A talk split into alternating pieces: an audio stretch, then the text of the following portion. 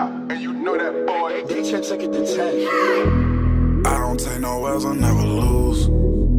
They gon' come to me to get approved. Matt, you know what I'm calling this episode this week? What? This is the supersized episode 13. this is a supersized episode 13. And isn't it crazy that we've done a podcast now for 13 weeks? That doesn't even sound real. I, it really doesn't, but this whole year doesn't sound real, so I'm just rolling with it. Yeah, I- I mean, 13 podcasts is a is a lot of episodes, and not to mention we started up in what like March, April, so it's been breezing by. So Yeah. shout out all the listeners that have been here with us since episode one. What's going on, Peter?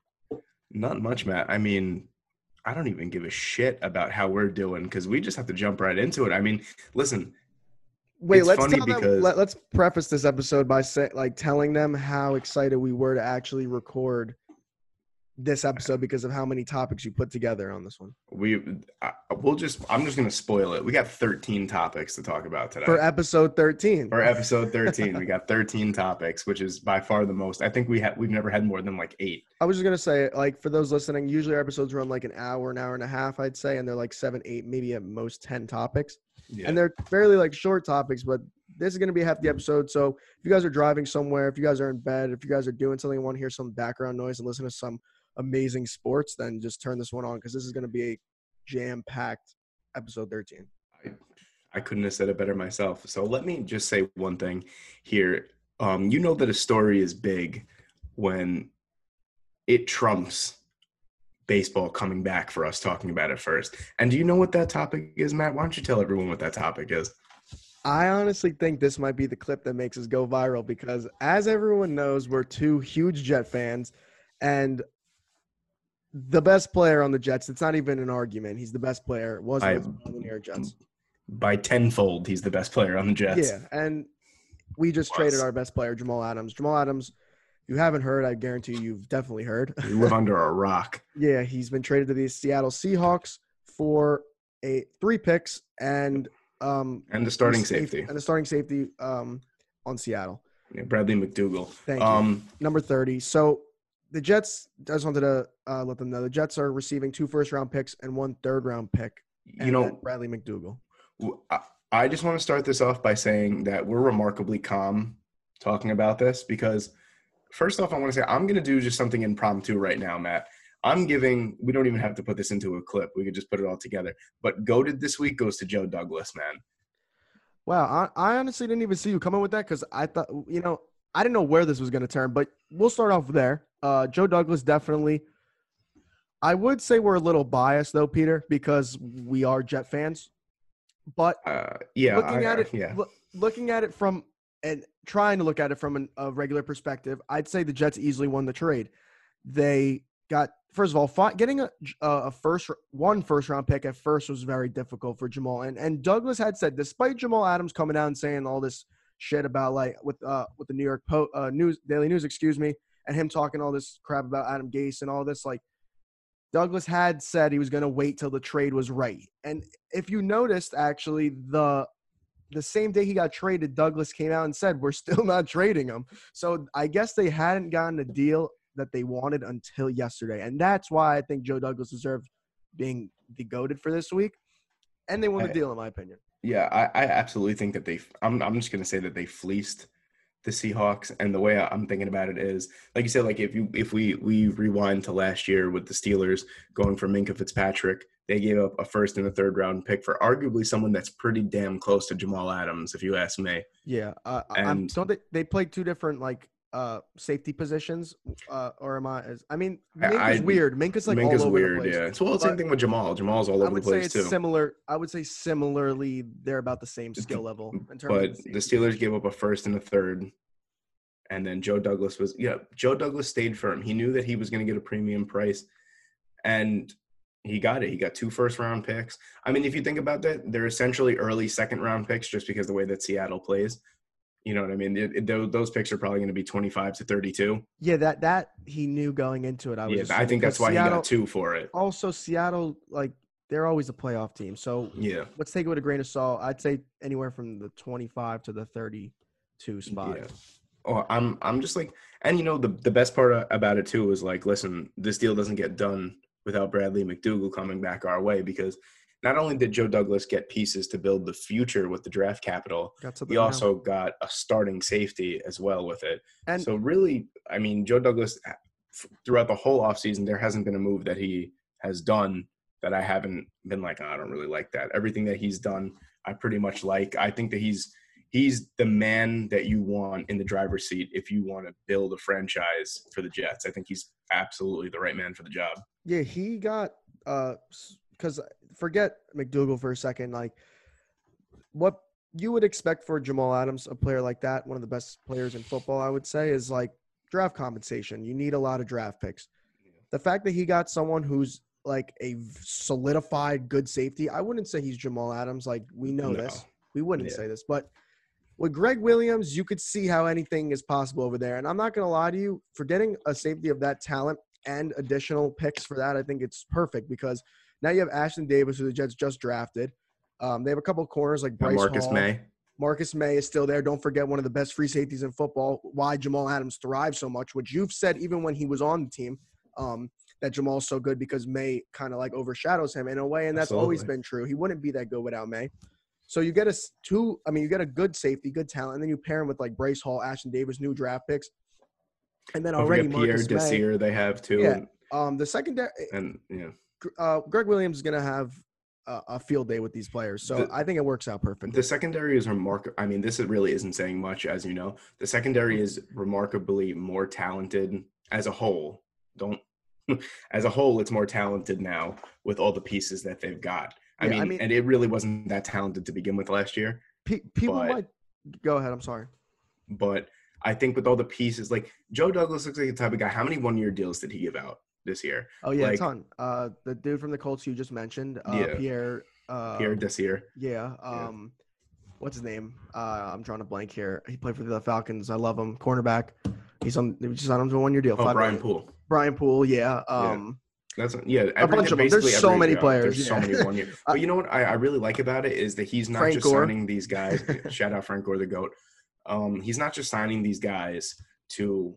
They're they're great bridge players, but you could also sign them afterwards as good pieces. You know what I'm saying? Like that's what they did with Poole. Like Poole was a bridge guy last year, and you know he played well enough to get another contract. Granted, it was another one year deal, but he's still young enough to the point where if maybe um, last year wasn't a fluke and he's still as good as he was last year, then okay, we give him a three year deal. And if it's not, well, he's gone. You know what yeah, I'm saying? it's it's kind of like Joe. I feel like Joe Douglas loves those prove it deals where it's just Yeah. like play for me or you're gone. And you make them, you get the most out of your players like that. I feel like we too. haven't seen an approach like this from a Jets GM in a while, and it's usually all been the same. Like Maccagnan. Um, oh my God, I'm drawing blanks today.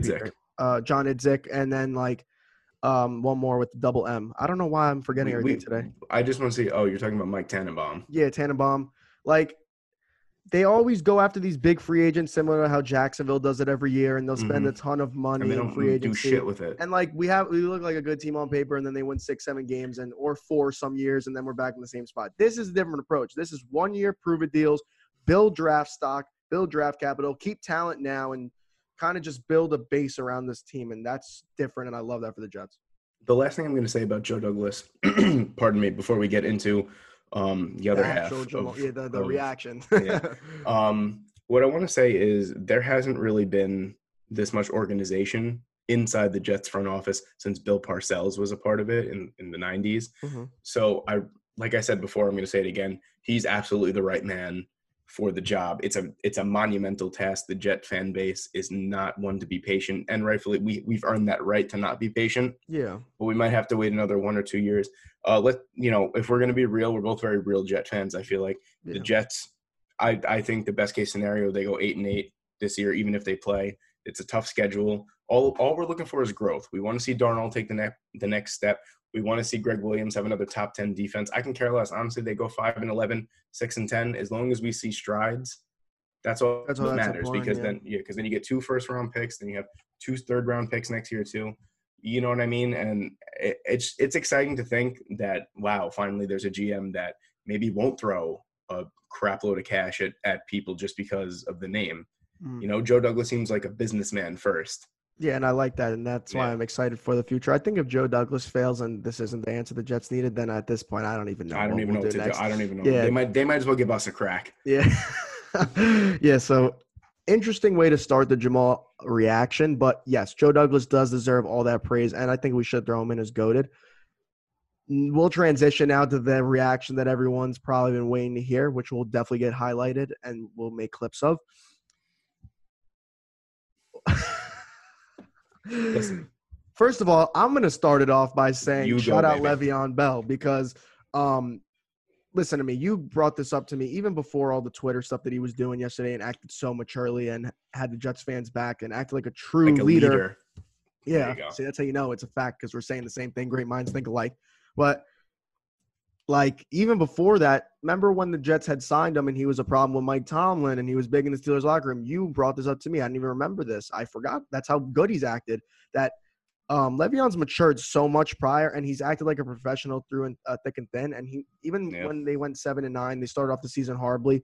He always said, "I was here, Jets Nation." He did play poorly, but but horrible offensive line to play with. Like Yeah. it- what are you it- gonna do? And he's acted like a professional the whole time. And to put the cherry on top of it yesterday when Jamal Adams called him, which was reported, um, and said he's probably gonna stay in New York. He's just frustrated. And Jamal's you don't forget was the same person that went on Twitter and recruited Le'Veon Bell. If you don't remember, Jamal always loves trying to bring people to New York and recruiting Yeah. all these people. And Well, he Le'Veon did. He recruited. So he brought him in, said, stay here for a couple of years, we'll win. And then what did he do? He left. So shout out Le'Veon Bell for not engaging in the immature antics that Jamal Adams always does on Twitter. And he made him Yeah. look so stupid yesterday. I loved it. Shout out You Le'Veon know- Bell. you know, uh, I'm I'm just gonna add a little bit to that. Like I said, consummate professional since he got here. I was a little worried at first because you know that immaturity. It's so funny how we were we were worried about Bell at first being immature in the locker room, and then it turned out to be the leader of the Jets That was the w- immature was the one. immature one. Uh, But um, tremendous growth from Le'Veon Bell. You know what I love too? He's owned up to the fact that he didn't play well. He owned up to the fact that he hasn't lived up to his contract yet. I just really respect the way that he's he's matured. Like you said, I mean, would we see this type of Le'Veon Bell four or five years ago? Probably not. Probably mm-hmm. would have been blamed on something else. But even with the poor offensive line play and and the play calling all over the place, like you said, he never batted an eye, never complained. And you know, shout out Le'Veon Bell for real because there, there could have been a lot said in that Twitter spat yesterday, and he didn't. He didn't th- go crazy. Yeah, and I, you know what I think too. I told you this yesterday on the phone. Like I think Le'Veon was an immature star at one point in his career, and he Oh, yeah. probably sees it in Jamal Adams is like, you know what, I'm just gonna take the high road. And I honestly have nothing but respect for that. In terms Commend of him for that. yeah, and in terms of Jamal Adams, like because we've been like dodging and weaving because there's people more important than him. But um, listen to me. I'm not going to sit here and say he's a bad player because he's the best safety in football, in my opinion, and he still is. And you know what? When people leave the team, usually, like when you look at Knicks basketball and Porzingis, you could trash him all you want, but you really can't trash Jamal. He, the Seahawks got the best safety in football, without a doubt. Although, I just think the immaturity, and if you don't even want to be on this team at this point, and all the tweeting and all the diva antics, and it's like almost nearing not as bad as No, Antonio Brown, no, but uh, it's, like- it's not as bad as Antonio Brown, but it's worse than Odell Beckham. yeah, and it's like you know what people don't. know. I feel like a lot of people don't know because they're not Jet fans, but Jets Twitter knows how Jamal has been for the last two, three years. So Yeah. good luck with that, Seattle. Additionally, I don't think he's going to get a contract extension from Seattle because why would you? And, then he also said that he wants to still be the highest paid safety in football too. Yeah. So what? So what did you really get out of this deal? You got to go somewhere else. Like you're happy apparently, but we'll see how long that really lasts. I told you I'm interested to see how this plays out because if he doesn't perform well, he just dug himself the biggest hole he could have dug himself. All the pressure's on Jamal Adams. Yeah, absolutely. And I'm actually gonna before I, I go in on Jamal Adams, I'm actually gonna start with the Seattle Seahawks at first because Seattle's been known, you know, GM John uh, Schneider since he's taken over, tremendous businessman. They've I feel like they haven't had a bad contract since he's been there. They're one of the more well-run organizations like in tw- football. was that did he take over in 2012? Because I think it was a little bit before that. It was before because Idzik was his was his um Yeah. assistant. they've That's what al- fooled the Jets. That's a great point, Peter. They always have been. they always have been though. Run um very smooth. Very smooth organization. and they have a nice little core. But now this this kind of throws a little wrench in the works. This is out of Seattle's element. They're not one to go, you know what I'm saying? Russell Wilson himself, superstar, never traded for him. This is really the first trade that I can think of with Seattle in the last maybe decade that it's like, wow, they traded all those all those assets for a superstar. Mhm. And now there's even more pressure on Seattle to win. I mean, you have the second best quarterback in football in Russell Wilson. In my opinion, I love Yeah, Russell Wilson. I think he's the second even- best quarterback. You in could the say easily one, two, or three. I wouldn't be mad if yeah, top three. We'll we'll Yeah. say for sake of argument. But um, you know, I, I feel like the Seattle Seahawks have been doing their draft and their their trading work here ass backwards. Your number one asset is Russell Wilson. He's the one that's going to win you football games at the end of the day because he's just that good. You're Uh, but don't me- hundred percent right. No, and- you're hundred percent right. And the thing is, it's the, everything's ass backwards. Don't get me wrong; their defense was pretty atrocious last year, and adding Jamal Adams gives them probably a top ten defense again. But when your quarterback was sacked the most in football, I think he was sacked forty-eight or forty-nine times last year, Yeah. and that's with him being mobile. Can you It imagine if he if he was as flat-footed as Philip Rivers? He would have been sacked seventy times last year. Yeah, he had uh, for statistical people listening, I could probably pull it up, but he had he it was top three worst in the league in pressures. The Seattle Seahawks. and uh, you, you know every every which way that they could have gone to protect him add weapons for him yeah they have dk metcalf you know what i'm saying like he's a freak himself and they have tyler lockett but I, I just feel like you know nothing stands out to me but they were never really the offensive juggernaut ever. But like you know he's not saying that he he's um, diminishing at all. If anything he's getting better every year. But you know he's getting up there in age. Getting sacked that many times is going to get to you. And i'm, I'm kind of like iffy on on the way that they're building their team. Maybe they're trying to take some of the pressure off of Russell Wilson, which I think is is a good way to go if that's what they're trying to do. Uh, just think giving up that many assets for a safety, even though it's a game breaking safety, is Is a is a little curious. With that being said, One more thing, just wanted to say before you go in your whole tandem. Uh, I agree with you a thousand percent, and I just wanted to add. I think they throw all their eggs in one basket, Russell Wilson, because they because that's how good he is. He doesn't need these people around him to succeed. So, but you are right. It is something to monitor now because it's like he's a human being. yeah, how many times? How many how, times? how many years is he going to go being top five in sacks? No, yeah, and also, um, yeah, you can't do that every single season. That is, that I didn't even realize that in that deal, and that's something to monitor 100. percent Please go in on this, dude. Please. Listen, I'm not going to get too heated because we still have a long way to go, and I think I'm going to zap all my energy if I go.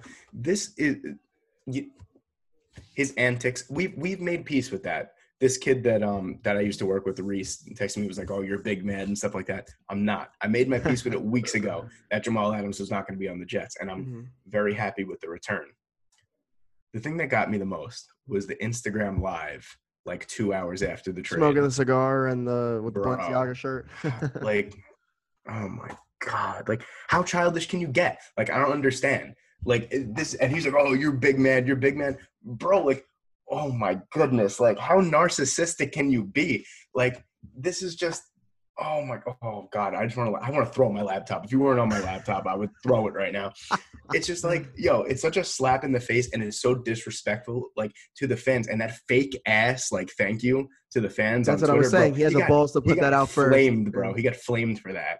You know what I'm saying? Like, just leave, bro. Like, we we made your peace with you going. Don't even say anything to us because you know everything was going to be bad backlash anyway for the way that you've handled everything, the way you've been a bitch the past couple months. Mhm. You know what I'm saying? Like, yo, Jamal, I hope you hear this, bro. Like, yo, I want all the smoke with you, Jamal. Like, let's go. But in all seriousness, though, I'm actually pissed because I got a Jamal Adams jersey for Christmas, and now I have nothing to do with it. I'm never wearing that jersey again. But it, this just bothers me because it's like, at the end of the day, he got what he wanted. He want he wanted out, and he got you know to a Super Bowl contending team. But he's just such a dick about it. You know what I'm saying? Like I thought Odell was bad when he was when he was leaving the Giants and stuff like that, and he trashed the Giants in tweets and stuff like that. I can only imagine what's going to be coming out the next couple weeks with Jamal, with tweet, you know, subbing everyone. I mean, I'm all for the Adam Gase slander, so I might just stick around for that. But everything else, it's just, it's just such a sticky situation. It's so like tiresome. Like I wake up and I go on Twitter and I see Prez tweeted at like 7 a.m. Like, bro, do some calisthenics or something. Like, get your blood flowing. Like, stop tweeting about the Jets and shit like that. It's just so annoying. Like, yo, this man has never. I'm not gonna say he never faced adversity in his life, but he never struggled because this man grew up in Texas in a very. I'm not gonna say wealthy household, but You know what I'm saying? He never never struggled throughout his childhood. Got all the best things that he wanted. You know what I'm saying? Got to go to the premium school, and that's not only because of money. That's because of his footballing ability. But you know what? The second that he doesn't get what he wants, he throws a bitch fit. Like what is that? That's just spoiled right Yeah, there. that's that you could see wh- what uh what type of person someone is based That's- on that. You're That's just like yeah. being spoiled. Like yeah, like look at Mahomes, bro. Mahomes is the best player in football. most humble as well. Exactly. Kansas City said, listen, we're not going to give you a deal right now. You're going to get your deal and you're going to get paid. And he sat back. He didn't say a, a public word about it because he knew he was going to get paid. And who's Uh, the highest Jamal- paid player in football Yeah. history? Did Jamal really think that he wasn't going to get paid by the Jets? yeah, we, we, you know we already said we Like- would take care of him. Like, you know what I'm saying? Relax, bro. You're not going to get it right away. Like, this is a business. First and foremost, Football's football is football. It's a business. You know what I'm saying? Like, And now he dug himself into a deeper hole. He doesn't even know if he's going to get the money from anywhere if he doesn't perform. He should have just sat back and stayed quiet. And that was all That's he what I'm saying. Do your talking on the field, man, but that's not the Yeah. way that he is. And as soon as some adversity pops up for him, he throws a bitch fit. He doesn't get the way that he wants, he throws a bitch fit. So you know what? We don't have to deal with you anymore. You can go through a bitch fits in Seattle and really see a well-run organization. We'll see how long that flies. Yeah, I agree. And he's not doing that shit with Pete Carroll. There's no way. I'm No not going to sit here and lie that the Jets are a great run, great, excuse me, greatly run organization because they're not. We know that they're not. But I'll tell you something that um, it is. I think they're on the uprise with Joe Douglas and and everything. But you cannot do the same shit you were doing in New York that you're gonna that you're going to try to do in Seattle. It's not going to happen. Can't do it. Yeah, no shot. And speaking of jerseys, I'll tell you what, that Le'Veon Bell jersey that's in my closet right now is hitting two times harder after uh, the There you tweets last night. so that's like the stock rose on that jersey. Go stream Le'Veon Bell's music. right yeah, I tweeted now. that last night. 100%. That was go stream it. hilarious. Yeah, I forgot that he dropped an album, but I, I was bumping it every day. I mean, not every day, uh, uh, bumping it every, every song last night. Um, he deserved all those streams, but I'm so happy that the situation's over in a way, and we got I, I really am. what he wanted. It's sad am. though. I can't lie to you. It's sad, but you know what? Don't act like Jets fans haven't been through this before with someone even better Yeah. than Darrelle Revis. You know, I'm, I'm gonna. I sit here and I just bash to Jamal Adams for about five minutes straight. But what I will say, that was all about the person, pretty much that he is. I I still love him as a football player. I honestly, I honestly would love to see nothing more. A player like him deserves to win a Super Bowl, no doubt about it. A player of his caliber, it'll be criminal if he goes his whole career and plays at the same level and doesn't win a Super Bowl. Yeah, So I you're hope the be- the best for Jamal in his football career, but I hope he gets his narcissistic and and um, act. pissy ass um, personality traits. You know, I hope I hope he gets all the help that he needs with that. That was a sub. that was a nice little jab in there, but I, I honestly agree with you. He needs to. He, I mean, we do forget he's probably a couple of years older than us, so it, it makes sense. But you know what? Not all athletes conduct themselves that way, and that's no excuse when there's people like Patrick Mahomes out there who's probably the same age as him and is Yeah. doing the exact same thing. So, I mean, the exact opposite. So, Yeah. I uh, let's just end it at that. Bye, Let's move on to the next topic. Let's move Good on to luck to something. you. I'll tell you something. You you you talk a lot. You got a lot of pressure on your plate now, so you better. Uh, there's gonna be a lot of people wishing on your downfall right now. exactly. So Exactly. never want that. But I would like to move on now to something happy that we in the can talk about. Yeah. screaming. That's how we They're feel talking about Jamal, bro. That's Yeah. how we feel about about, about Jamal Adams inside. But yeah, let baseball's back. Baseball is back, and you know what? I I don't hate it. I do not. I thought I was gonna hate the no crowds and everything like that, and the pumped in, you know, crowd noise from MLB The Show and Matt Vasgersian subbing everyone at the plate. You know what I'm saying? But honestly, bro, the first telecast, obviously ESPN was going to do everything in their power to make it the best telecast of the year. First game, you have the most storied franchise in sports history, the Yankees against the defending World Series champs, the Nationals. I think the telecast, besides for obviously the rain delay, the, the rain out, and everything like that, tremendous job. They brought in different players. Uh, There was a, a nice like 10 minute segment with Matt Chapman throughout the game, like I they had him on was Zoom or whatever. Yeah. You know, you know, like I, I really enjoyed that, and I think that's something that should be They did it with Piazza. Um, they did it with Mike Piazza on one of the games. Um, it was the day after I was watching. I think it was the Met game. They had Mike Mhm. Piazza on. So it is very cool what they're doing with the whole Zoom stuff. I really like that and just the whole overall production of it and like you know what we we're in no place none of us any baseball fan that's watching this we have no right to complain and we have no right to judge because They got the job done. we're we're all we're all learning as we're going along Yeah, this is better than nothing too. That's the thing. Exactly, and I love it. I'm not And for the lie. most part, there hasn't really been a lot of like stars that I feel like that have been affected by like the people you want to see play are pretty much playing.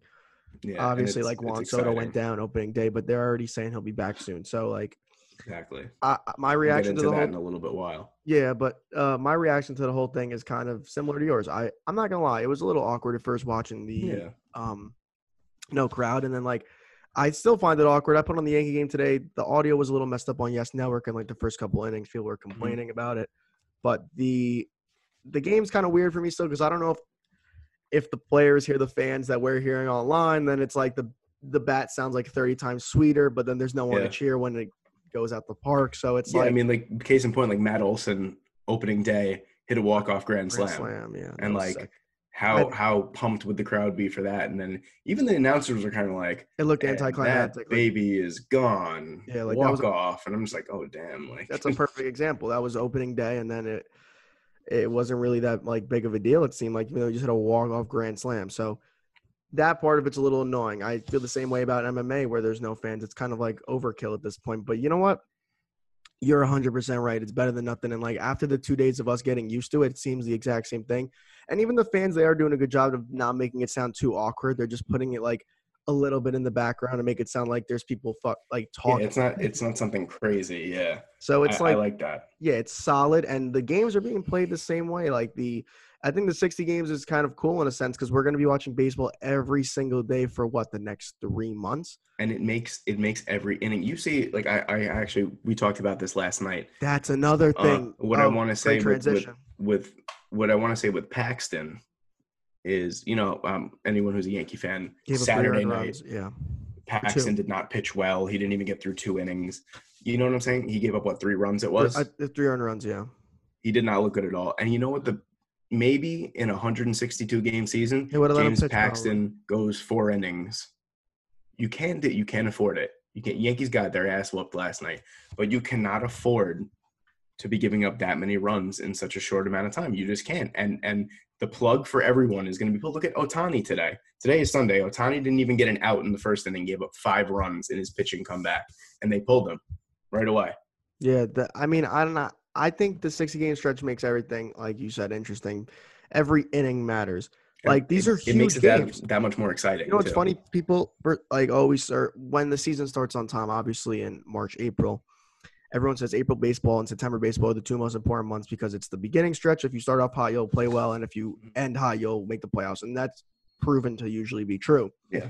This is kind of like your entire It's season. a whole matters. stretch. Yeah, like what if the Yankees but any team, for instance, wins the first 20 games? Then you know what? You're almost in the playoffs. And I think that's dope. Like it gives like look at the Marlins. You know, I don't even I came in this season like I don't know about you, but I didn't expect them to do well at all because they're in the rebuilding process. I think they have a bright future ahead, but like I didn't Oh, yeah. expect them to take two games from the Phillies in the first series. And like now you're looking at it like, yo, what if they get lucky and they What if they take two games from four straight series? You know what I'm saying? Then you look at it like that, and and it's they like, might make a run, and that's Mm. interesting. I get, and you know what? It's good for um the economic side of baseball too, because like the Marlins never have fans anyway. like yeah, so this is fine for, for like the Marlins, the Orioles, the Rays, and the, Tigers. Reds, this I'd is okay. as well.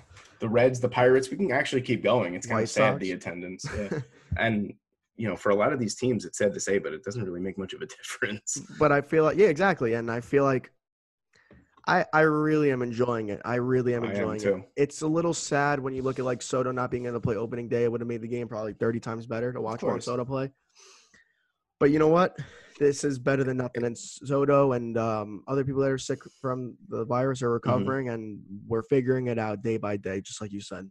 And you know what? That was actually the point that you mentioned before was a great transition, saying that, you know, a team can go on a run and make the playoffs. And now it's even easier because of the expanded playoffs. MLB announced, what was it, Thursday night Mhm. during the It- it, was, telecast it was literally like an hour before the Yankee National Yeah. game had first. that they will be expanding the playoffs to 16 teams. So what that essentially means 10 playoff teams originally, which is two wild card, then it's the three division winners in both in both um, you know, Let me ask you a question and- and- because I was trying to break it down today. So it's um it's it's the top two teams from each division. Yeah, I know. So for instance, it would be um two, four, six. So it would be um twelve teams winning the division. I mean, not winning the division. Two, uh, twelve teams from the division. from the division, and then still the four teams from the wild card. but is the wild card the exact same way that it was before, where it's or Yeah, it's, that's yeah, it's only two teams from American League and then two teams from the National League, yeah.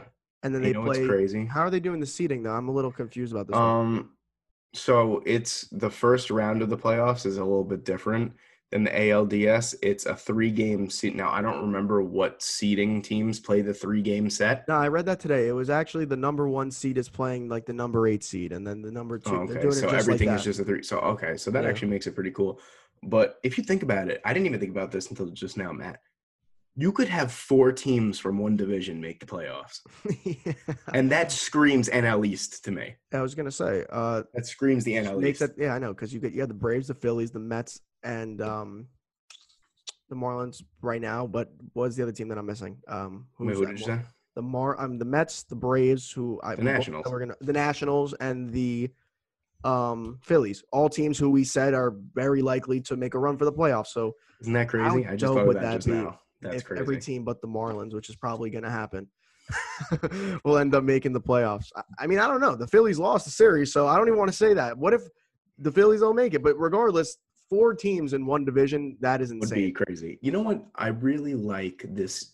And this is gonna sound so weird. I really like this year for sports because this is really a time where we don't know what the fuck is going on. That we could experiment with so many different things, and this is exactly what they they wanted to expand the playoffs for how many years? They wanted a universal DH se- for how many Oh, years? they wanted to shorten the season. They kind of, you know what they did with this universal DH thing? They kind of swept it under the rug a little yeah, bit. it was I a didn't even re-. Peter, Yeah. the day opening day was going on, We literally, texting. I was like, "Is Cole batting?" Yeah, I had no idea. And then I'm like, because you know how uh, baseball fans listening, they do the lineup cards, and it's usually the nine batters and then the pitcher at the bottom. But like, it Mhm. gets confusing sometimes because in the National League, sometimes the pitchers bat. Yeah. So we're like, at the lineup, and I'm like, why isn't Cole batting? Why is it who I thought the same thing. We had a little bit of a brain fart. and then I googled it, and people are barely talking about it. Like the universal DH, Yeah. they've been trying to do this for years. They've been trying to help it because you know what? That is so stupid. The fact that people who can't hit are batting ninth every game, and it's just three strikes, strike Yeah. three. Like I, I heard an interesting stat. You probably heard it too um, when they were talking about it during the telecast on Thursday night. I think it was Vasgersian that came out that said pitchers in the postseason last year were one for sixty. I believe it. Why? It's it, that is legitimately an automatic out. Yeah. It's One it- for sixty is a big enough sample sample size to say that you are legitimately an automatic out. This season's perfect. They shortened the season. Everyone wanted to see baseball be shorter. Uh, they universal. They have a universal DH, like you said, and Perfect for experimentation. And you know what's funny about all the sports, not just baseball, basketball, football, um, which is starting soon. We just heard, but um, and whatever hockey. You can't even say like this season doesn't count because if you whoever wins um, the NBA championship, whoever wins the World Series, the MLB and all these organizations have given enough opportunity for teams to win. They said even if you weren't in the playoffs from the regular season, we'll extend the playoffs, which Yeah. is what every league has done. So it's like every more people that If anything, it might be harder. It might be harder. So that's what the point I'm trying to. get. Giannis was right when he said that. We laughed at him when he first said that, but you know what? It's coming to be true. I bet you it's harder because there's going to be a team in the NBA. There'll be a team in baseball. There's going to be some team that wouldn't even make the playoffs that is That going to will- make noise in the playoffs. that will make noise, and it's going to give, and it's going. We literally saw that in baseball last year when the Nationals almost didn't even make the wild card, Yeah. And then they won the World World Series. So it's like imagine if they're extending it with like double the amount of teams. It's it will be interesting. It's not easier. I think this championship means a little bit more too. Imagine raising the banner in one of the strangest Yeah. years. Ever, yeah. It's definitely something to think about. Um, and even you say, you know, uh, economically and financially with teams and stuff like that, they take a hit. Um, a transition to the next point where one team who said, fuck the financial hit. We're just going to hand out the second biggest contract in baseball history. Yeah, the Dodgers extend Mookie Betts to I don't know the, the details were kind of murky. I It's was like getting 10, a lot 12, of different 11, I was getting a lot of different numbers, but with the final number I, I googled was 13 something? years, 385 million dollars in Uh-huh. total as like everything including this year.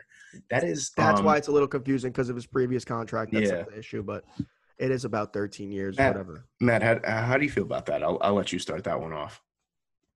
Um, I heard this on the broadcast as well. What they basically said by that signing that deal was, you're the second best player in baseball.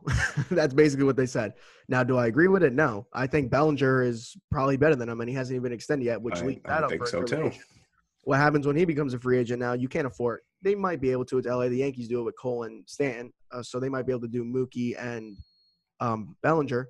Mhm. But they already spend a ton of money on all these other players. They got Kershaw. I'm pretty sure he's getting paid a good amount of money. Walker Buehler, uh, Dustin May's young. He's going to want a big contract in a couple years. Um, they got a uh, Max Muncy, Justin Turner. Like, how are they going to be able to afford Well, all these contracts eventually? So I'm, I'm going to throw two things out there at you. One, when you just said all those big contracts, this reminded me of a similar situation. Um, there's three teams in baseball that I always feel like are always in a win now mode, and that's the Dodgers, the Yankees, and the Red Sox. I feel like no matter how bad their roster is, they always somehow find a way to be at least competitive. That's a great point with the Red And- Sox. Yeah. And um, what I want to say is this is a similar. This is reminding me of a situation. Do you remember? I think it was 2008 or 2009. Could have even been 2012. I'm going all over the place here. That massive deal with um, Boston and LA with the Dodgers. Remember when like Boston had that salary cap issue where it was How about like Manny Ramirez? when they, Um, no no when they had um they had Carl Crawford. They had Oh, yeah. Adrian Gonzalez. They had Josh Beckett. Do you remember that? And they Yes. literally unloaded the entire team pretty much. That was like three hundred and fifty million dollars in salary cap mhm. that they just unloaded onto the Dodgers. This this is feeling like a similar situation to me because the next point I wanted to bring up is the 2020 to 2021 free agents are crazy. It's literally like you got Kike Hernandez, you got Justin Who Turner. Is already it was a raking boss. in the Yeah. in, in the You- opening day. You know what I'm saying? You got Bellinger coming up. You know, you have Austin Barnes. You have Will Smith, who's the greatest hitting catcher in MLB The Show. Don't even don't even argue with me on that. Dustin Um, May, who we just you know what I'm saying? Well, well, May is a little bit of a you know He's he's, still 22 years old, and you know that's I'm that's saying, though, like- and he's got options, which is good. Yeah. But it's coming up to a point where it's like, listen, if the Dodgers don't justify all this spending with a World Series either this year or next year, this is going to be. I'm I'm going to say this a colossal failure in the history of MLB because they have been on a run now for about five years where it looks like they're consistently the best team in baseball and they flop. And you know what's funny? They're they're tied with the Yankees still for being the favorite. So it's not even a clear cut favorite. The Dodgers Yeah. are. And you know what? It's interesting that they spent that much money on Mookie. I think Mookie Betts is a great baseball player. I was actually no a little questioning that. I was a little upset when the Dodgers had traded him because I love. Then we realized that the Yankees Red Sox games aren't going to be as interesting. So Right. there's without a doubt that Mookie Betts is a great baseball player, and he's Absolutely. probably a top five, top ten outfielder in baseball. Oh yeah. Uh, that's just a little too much money for me. I, I, would have rather. I can't yeah. justify the money. I would have rather went out and went out and, and bought a pitcher with that much money. I mean, they could have just held off for a little bit because, I mean, I get it. You bring in someone like that and you want to let them know that you want them here to stay. And he loved LA clearly, so Yeah. it worked out. But and it's not only that; it's the return that they got. But you can't justify, and and it's also the circumstances. We were led to believe this year that this was going to be the year that the Dodgers won the World Series because they gave up all those assets for a rental Mookie Betts. That's what it was going to be. There was no intention of the Dodgers originally re-signing him because they knew he was going to command a Mhm. deal like he got. So it was going to be 162 games with Mookie Betts. Either we win the World Series and he leaves, or we don't and he still leaves. Like either way, it was like we're going to justify trading for Dugo, and and you know what I'm saying. That was really the biggest piece, but Mhm. and a couple other pieces. Now it's a different circumstance because it's almost laughable if you trade all those assets for a 60 game Mookie Betts. So I don't want to say that the coronavirus pressured the Dodgers definitely. into extending him, but I feel like that was the only way that they could justify giving him giving up all those assets. No, yeah, that's a great, that's a fantastic point about Mookie Betts and that deal. I just think with Bellinger there, and he still hasn't been extended, and with all those people there, it was a bad move. I'm not saying he's a bad baseball player. I, I just don't even think he's top. I really don't think he's a top five outfielder in baseball. Like I I think No. he's on the cusp. I No. think he fell off a little bit after his I really think mediocre Belling- year last if you're year. looking at the entirety of the outfield, I'm throwing Trout up there. I throw Yelich, Bellinger both before Mookie Betts. I'd Mhm. throw Judge up there before Mookie Betts as well. And I don't, I can't say Stan because he's played well for three games, but like I would throw Stan in the top ten. Uh, I'm, Mm-hmm. I'm missing a name maybe. Um, now I need to figure out one more so I don't sound like Mookie's the top five outfielder, but I really just don't see I it. think he's the fifth best outfielder in, in baseball. I that's what I think. hmm I think I, what you said, everyone that you said before him, I completely agree with. I do think that he is the fifth best, only because I feel like now star power and everything is all infield. I feel like besides for those five guys, it's really like we we're struggling to come up with another superstar outfielder. Yeah, right I- now, I mean, you know? probably is Mookie five. I I just embarrassed myself here on the air, but No, no, no. You're, I'd you're say straight. We got you. out of those five, He's the, the, worst. Yeah. and okay, I, that you actually recovered very nicely with that. Yes. Okay. So it's like, and it's ironic because Bellinger's on the same team as him. So Yeah. uh, interesting deal to say the least. I just think everyone's spending a shit ton of money now because of this. Yeah. thing. This is Not yeah, even just no. like teams, like people in general. The economy's crazy right now. Yeah, I do love. I love Mookie as a player. Like like I said, top five outfielder, or arguably a top five player in MLB altogether. Um, I think it's a little strange that he gets that much money off of the down year that he had last year. But you know, maybe the Dodgers are also thinking, hey, you know, new scenery, new contract, new life. You know what I mean? Like, you know, he loves LA, like you said clearly, and um, that's a big part of it. Like loving where you are is a huge part of it. And if he loves it, maybe he'll rekindle that flame from his MVP year where he hit freaking 340 with 40 home runs. You know what I mean? Like if he could emulate that for, uh, let's be realistic, he ain't staying the whole 13 years because the Dodgers will find some way to get out of paying him all that money when he's 40 years old. He's already 27, turning 28. So he ain't gonna last 13 year contract.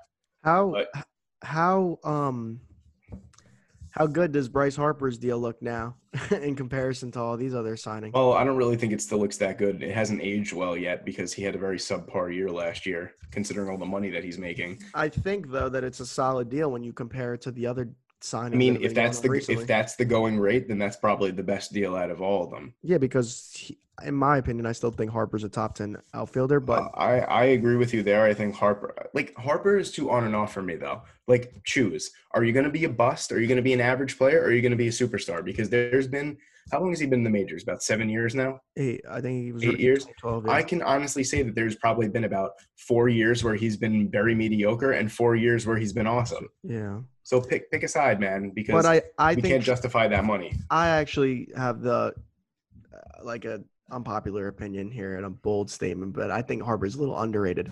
I only think that because he he doesn't hit below 250 and he's always hitting 30 home runs a year. So like, yeah, you do make a good point when you are. I, we have these arguments all the time, so I'm already prepared for your defense. but I'm like, actually going to say something that you're not going to expect. yeah, like 30 home runs is shit. And in today's MLB, really, it doesn't mean like it's good. It's an Mhm. it's a good thing to have, but I don't mean shit. But I mean like it's not 30 home runs a couple years ago because the ball's flying right now. Brett Gardner Yeah. 30 home runs. That's what I'm saying. But I still think 250, 30 home runs and like 80 plus RBIs is, is a very good baseball player. That's the going when- rate. Yeah. Especially when he won MVP before, like you know, and he's and he's electric. He's a superstar. So I think Harper's deal, when you look at it now, is actually a good one. And same with Machado. Machado is the same Let me, way. throw, let me throw these numbers out there for you. So he's been in the league since 2012, right? He won Rookie of the Year and he won So MVP. he's got a 270 average, Probably a seven-time All-Star, if I guess. 274. Oh, let me see. Let me check that. Oh, it doesn't say over here. 270, 274, 273, 330 was his MVP year. Yeah, he balled out. 240, 243, then 319, but that was a little bit of a shortened season because he got injured. And then um, two, 249 and then 260. So if you go off of his last two two years, years, though, 240, but they were both. One of them was high 240s. He had one really bad year. That's the way I look at it. I really do think that. I, he had that one bad year. The 249 year was last year or no? no, two two years ago. Well, and what do 260 last year.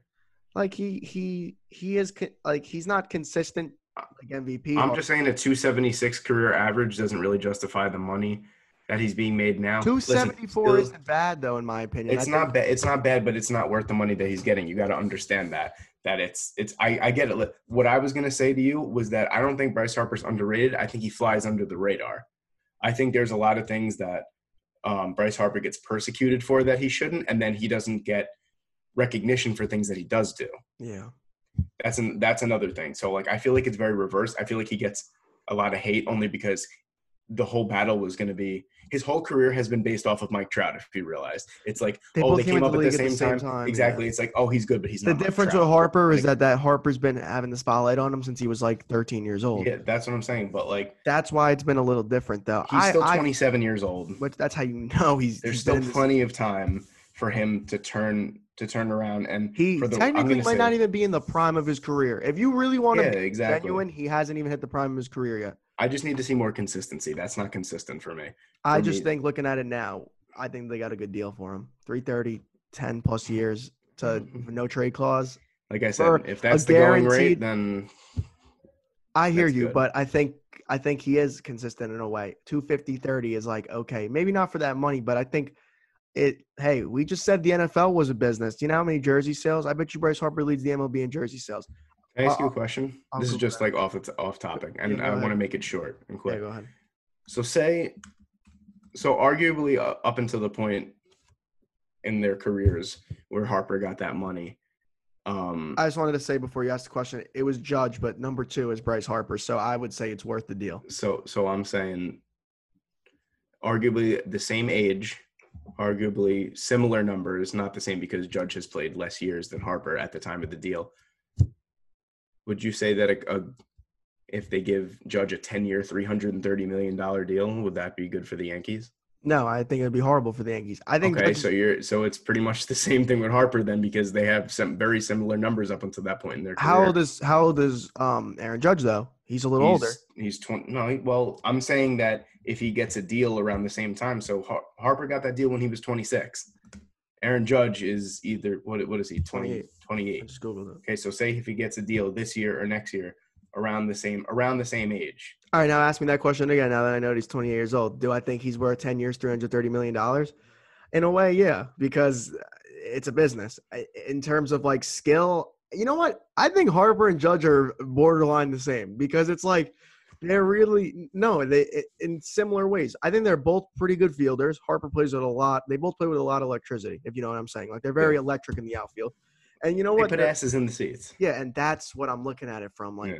number one and number Okay, two in jersey so if sales. you're looking at it, but if you think if you're looking at it from a business standpoint, then you're paying Judge. I think the 10 year 20 deals are horseshit anyway. Like that's I, my I, I yeah, I was just gonna thi- say I any anyone who I- gets a ten year deal, no matter how old you are, like is that that should be a disclaimer. Yeah, like Harper being on the Phillies till he's probably 38, 39, 40 is a horrible deal.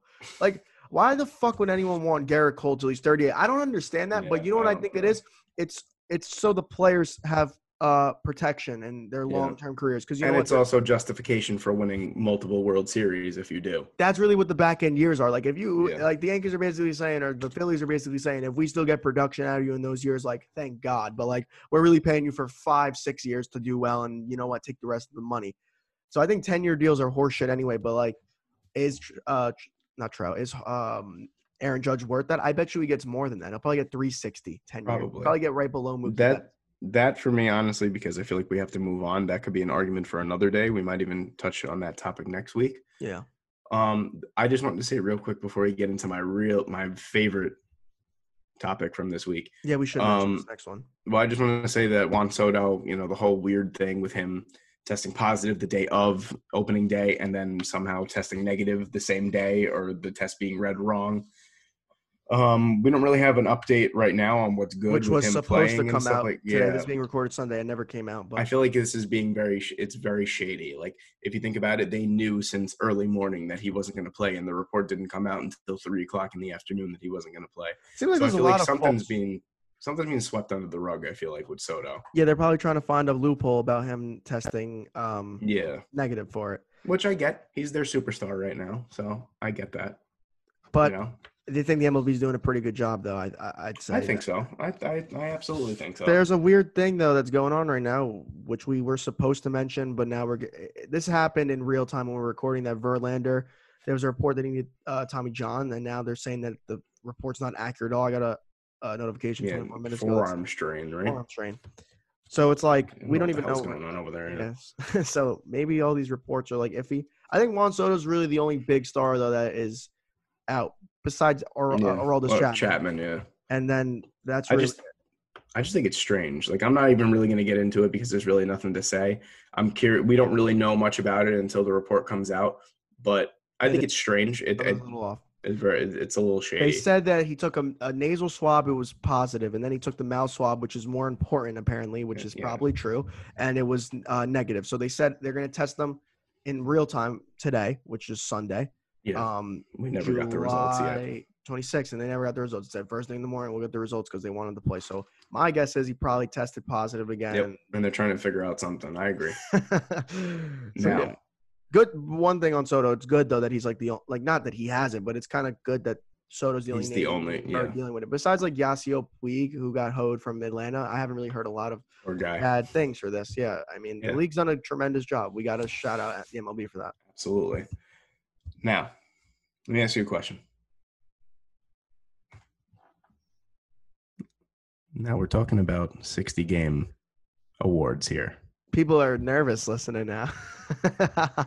This question came to me in my sleep a couple days ago. yeah, I'm was- really excited because I, I told you about it last night and we never talked about it after that because Uh-huh. I wanted to save everything for today. Matthew Garber, yes. Peter Andrew a reliever, win the Cy Young Award this year. Now, when you had first asked me this question, Peter, I didn't even. Exp- you were like, "Don't answer." But you know what? I didn't even have a fucking answer for you, to be honest with you, because like that is a great question. Um, it's like similar to you know what I would compare that to if I had if I had to use like textual evidence for this, M- Professor Andrew Sandy. If I Excellent word, by the way. yes, if I needed a, document based question and a, a DBQ and everything, I would go to 2012. Please, I think I'm right. That was the year Justin Verlander won the MVP. Oh my God, Matthew Garber pulls it out of his ass. Wow, this is incredible. Please continue. I'm gonna look up and see the year that he won the MVP. I'm, I think you're absolutely right. Let's see if I nailed 2012. You, I think you nailed it. All right, let's see. 2011, Peter. Oh, damn. All right, whatever. we know We'll that he won the that. He was close. We know that he won the MVP. Now, That's please what- continue because this is intriguing. Now, I think if they let Verlander in a 162 game season win the MVP award, which rarely happens with pitching, you'll never see that. You got to be so good. Like Verlander was a monster that year. He was. What did he go? 25 and three that year. Yeah, like something nuts. So he deserved it, I would say. Like there was no one better than him at that point. Um, I do think there's a possibility that a reliever wins Cy Young. Say, like Edwin Diaz or like Chapman has a monster Mariano esque year. Diaz. I know with that horrible control, but like say a reliever like that who has like extreme velocity and like is lights out, and someone who no one could touch, and because you know what, relief relief pitching is even more important than it usually is. So Oh my God. Yes. that's even more of a reason for someone like an Aroldis Chapman or someone like um an Edwin Diaz or uh, uh, Sean Doolittle's. Um, I'm drawing blanks. So I'm trying to Um, name relievers. If they really, uh, if they really do what they have to do and make an impact, because there's going to be relievers that pe- people aren't going to win games without them. So I really do see it being possible. That was a great question. I can now see. I could see it with teams. Yeah. What do you think? I, I want to see. I there's no doubt in my mind. I'm I'm just gonna say it right now that a reliever will win the Cy Young Award this year.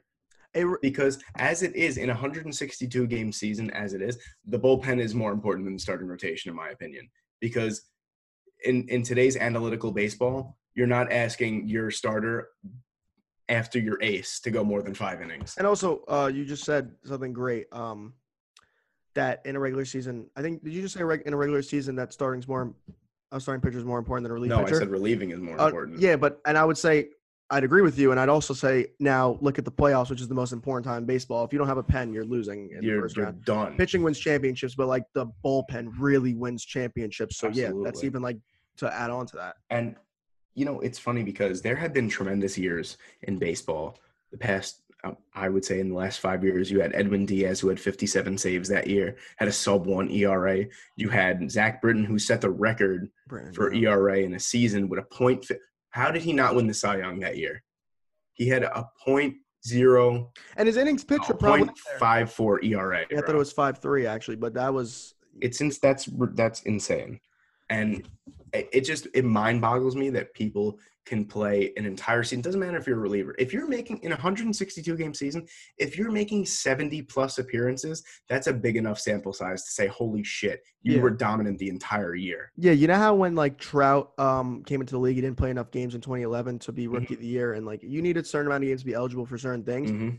70 innings should be more than enough. that for, should be more than enough Yeah, I mean, especially Every, what everything got to realize how many out the games that is though for a relief pitcher. Like Yeah. 70 innings for a, a starting pitcher is probably like 10 to 15 games. Like Yeah. for a bullpen uh, pitcher, it's probably like double that, if not Yeah. like triple that, because they're always coming in in situations. Sometimes they may come in for a point Multiple one, innings. an and- assist. yeah. Like you know, they don't you don't know. So there Yeah. or multiple innings, they can come in for th- uh, six, seven, eight. Mhm. Ice cream truck out there. I'm gonna There's- have to pause this and get some ice cream.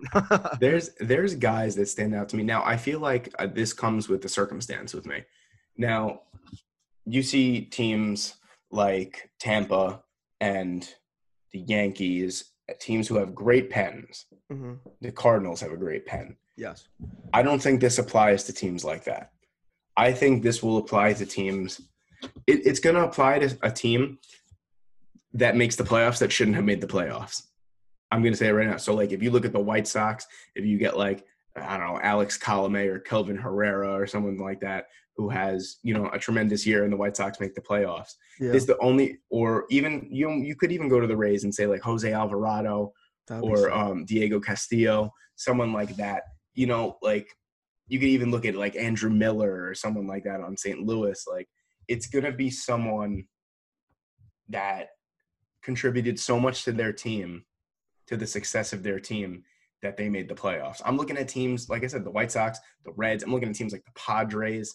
Even you know what I'm saying. You could throw the Marlins. You could throw the Phillies in there too. Hector Neris. You know what I'm saying? Like guys who are going to be lights out for it. My magic number for a reliever to win um, the Cy Young this year, if you pitch over 30, like I'm going to say over 28 games out of out of 60, you have a legitimate shot to win the Cy Young because in a perfect world with a five man rotation, you're only pitching 12 games. Pitchers are only going 12 games. Now, that's not, I don't care if it's a 60 game season. That's not a big enough sample size to me. You could have Dinelson Lamet on, on San Diego winning the Cy Young because he throws 102 miles per hour, you know, and it's like, yeah. well, you know, look at Ubaldo Jimenez when he went 15 and 3 in the first half and he sucked ass the, the second half, you know, like yeah. it's not a big enough sample size. I feel like with relievers, if you're dominant, you're dominant.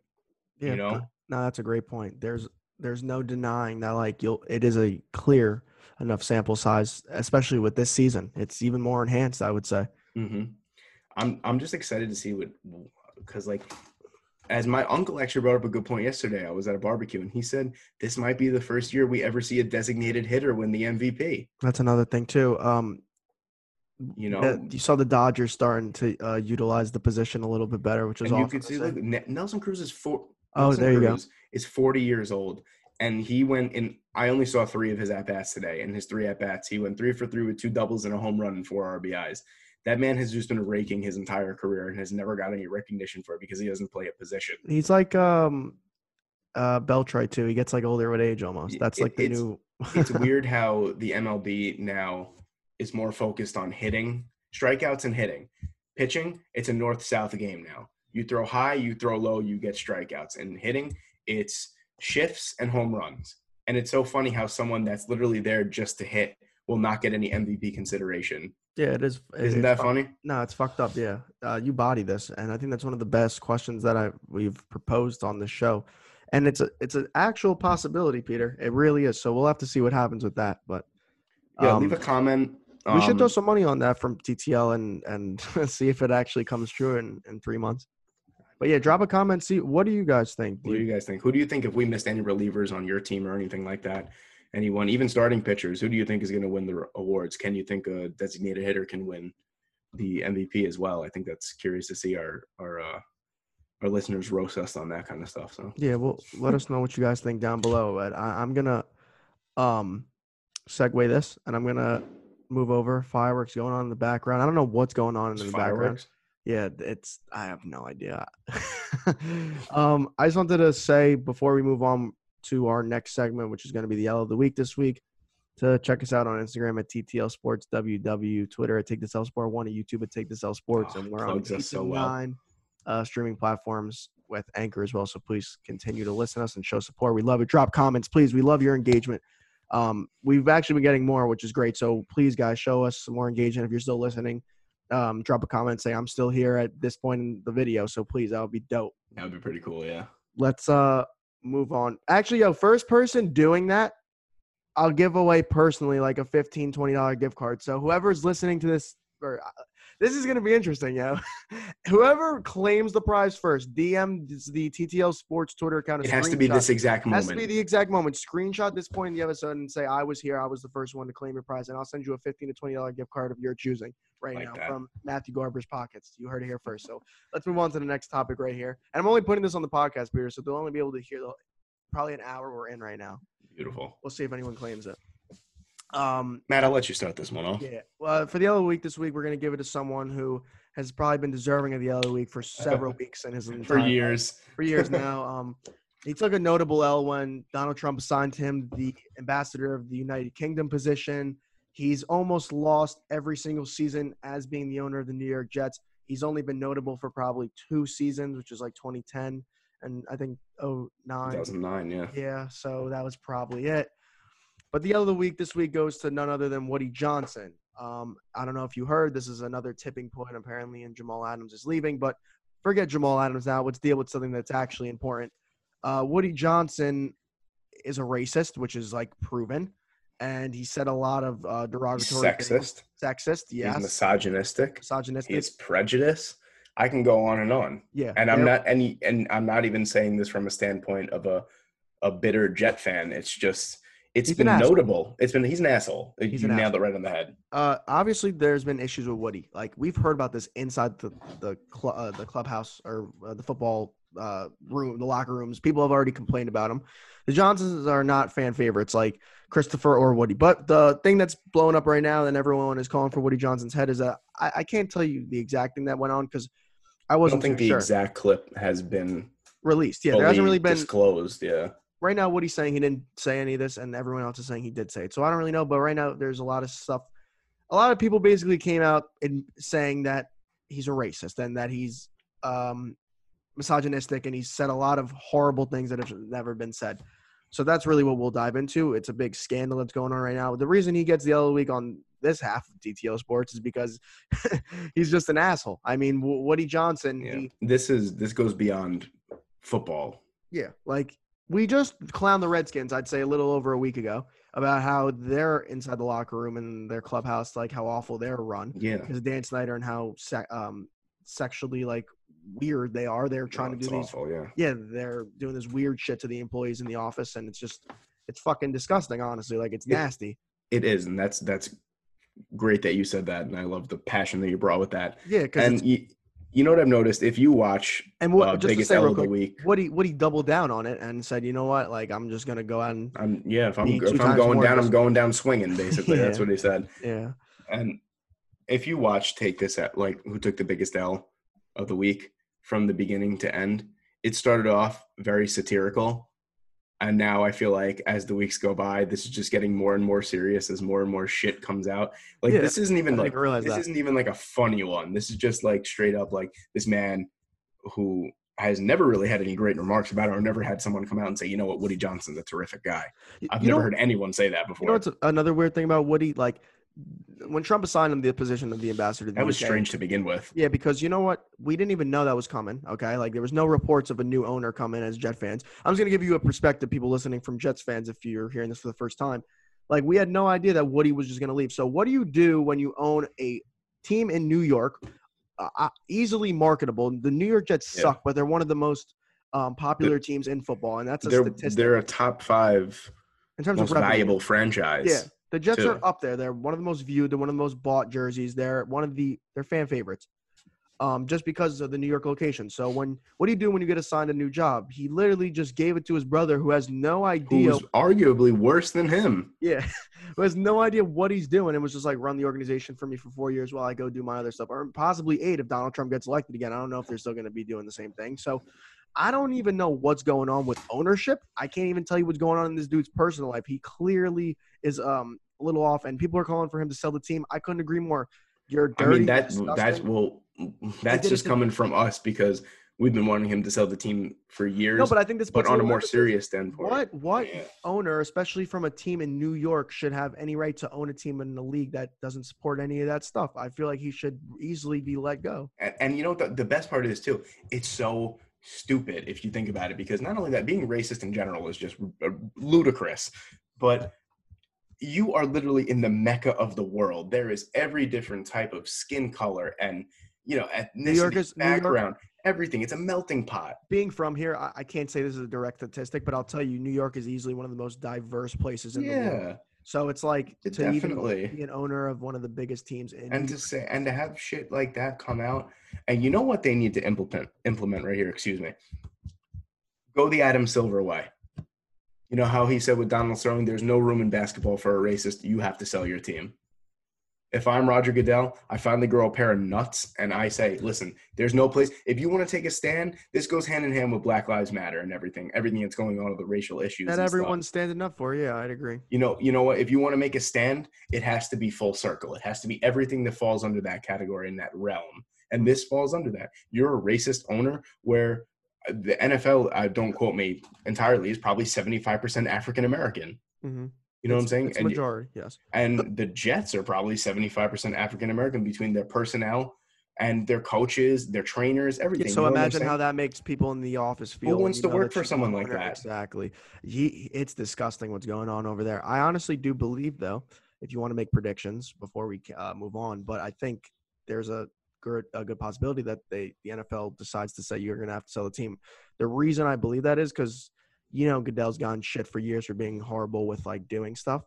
This is the time to make a stand. I think yeah, now would be the time. And I, you know, it sounds fucked up in a way, but Goodell's that type of person to be like, "Here's my opportunity. I'm gonna go take it." Oh, not only that, honestly, he already he fumbled the bag already because he had an opportunity with With Washington, Redskins, yeah. and he we haven't heard a peep out of him about any of This This is on a bigger level, though. I think he'll probably. It is, but any issue like that, like that was all sexual har- sexual harassment. Not not only has no place anywhere, especially in the workplace too, with the Redskins. Yeah. Like, what was that? I didn't hear anything about Goodell saying anything about that or anything that was. gonna be also true. Goodell doesn't speak up about shit, yo. No, that's that's what I'm saying. He shows up in his basement every month to to let us know what he's doing, what kind of t-shirt he's wearing, and then he disappears for for another 30 days. You know what I'm saying? Maybe Dave Portnoy was onto something when he was like, I hate Roger Goodell. You saw the uh, interview that they did that he did with Trump this week. They actually mentioned Goodell, and there was a little bit of talks about that. Bro, I Um, was yeah. Dave actually called for Goodell to. He asked Trump if he could arrest him because Yeah. of the whole auction thing that uh, went on. yeah. Um, I don't know. Goodell's just a shitty person. He really is. Um, I think he's gotten better over the years, though. I will he's give been him forced credit. to get better. If- That's because if- yeah, if if no one was in his ear like you then he would be the same person. Think about let's go back to the Ray Rice things. You know, he didn't do shit about that. That If was when it started. No one had gripe see- about about Roger Goodell until the Ray Rice thing. But you know what it is? This is really where like it gets bad because when when you look at it, like if it wasn't for the NFL teams exiling Ray Rice's career, he'd probably still be playing because Goodell didn't really do much to him. Yeah. Look at Kareem Hunt. I don't mean to compare, and I'm not saying any situation is more or worse, but like Kareem Hunt was given another opportunity by Goodell in the NFL, and he's currently in the league. If Ray Rice had been given that same opportunity, Goodell went like it's because Goodell's not doing anything, so they're he's You know- allowing these people to get this opportunity. You know what's so uh, this is gonna sound bad, but just hear me out completely.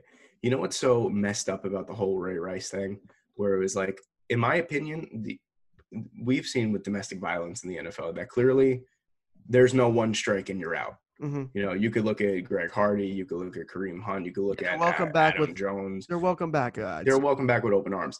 And the thing about Ray Rice that I think was criminal was the fact that, you know what? He owned up to what he I'm not saying it's right, and I'm not saying he even deserved another shot. But if you're giving other people another shot that didn't even apologize like he did, he worked in battered women's shelters. you know what? He's he still apologized. no, he does charity still- work for, yet, for all that kind of he stuff. He actually lives out here where I'm in New Rochelle. yeah, he went to Rutgers. and he um he's always at like the bar downtown talking to people. He's a very he actually is a good human being now, and he decided to coach the New Rochelle High School football team around here and ended up winning a national championship for them, Mhm. um, going number one. And like he's trying to turn him. his life around. Yeah, Yeah. that's like a good a positive. and him. it's and it, you know it's so funny because you look at a guy like Greg Hardy who's just a f- fucking piece of shit yeah, as a whole hates him. human being Everyone hates him.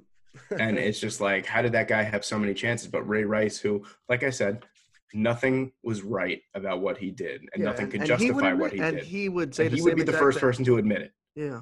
and it's it's sad to see someone's But it's like, why is down the NFL toilet like picking and Yeah. choosing who to give opportunities to? Is what you're saying. And I it's honestly think- I'd agree with you. Yeah, but that's all, all I'm saying. Like I said, not justifying what he did. Um, not saying that what he did was right, but if you're handing out second chances, why didn't Ray Rice get a second chance? I'd agree with you. I'd agree But- with you. Getting back to our main point, Woody Johnson, just the Johnsons in general, are pieces of shit. I said a couple weeks ago that the Johnsons should get back to what they do well, and that's alcohol swabs and band aids, and they don't even really do that well. Um, but I think that a serious change needs to be made. And, and if Goodell really wants to back up his words, he would do something about the Woody Johnson situation. Interesting to see how that will play out. Um, and yeah, we'll move on. Um, uh, these next couple topics are going to be uh, a little, I'd say, simpler, more fun, uh, a little higher of a note. Let's start off. I don't know. We'll do eight then nine. Uh, the re- I didn't know which one I wanted to go in order, but I'll praise um, this team first. The Seattle Kraken. So it was just announced that there's an expansion team in the NHL. Seattle's getting another team who I'd say has a Well, I mean, they announced that in the beginning of last year, but now this is I mean, I actual they, name, they yeah. did the press con. Excuse me, you're right. They did the press conference, and it was really just like to show the stadium, what the jersey are going to look like, what the name is, and the logo. So love it. they, yeah, and I loved it. I, I mean, Seattle just wanted to say actually has pretty good fans. Like, look at the Seahawks; they're called the Yeah. 12th uh, man because there's 12th other people yeah. on a football field, and they're so like loud that people act like they're on the field with them. even for a really long time with the Mariners, even before, I mean, like last year. It I thought really about that too. They they were they showed They love to always have- Ichiro. They showed love to Ken Griffey Jr. They, They showed love to King. Felix. Yeah. yeah. and King Felix. Like they have a good, uh, a nice little fan base there. The logo's tremendous, by the, The way. I thought the, I was. the colors are Oh my beautiful. god, that is a nice jersey.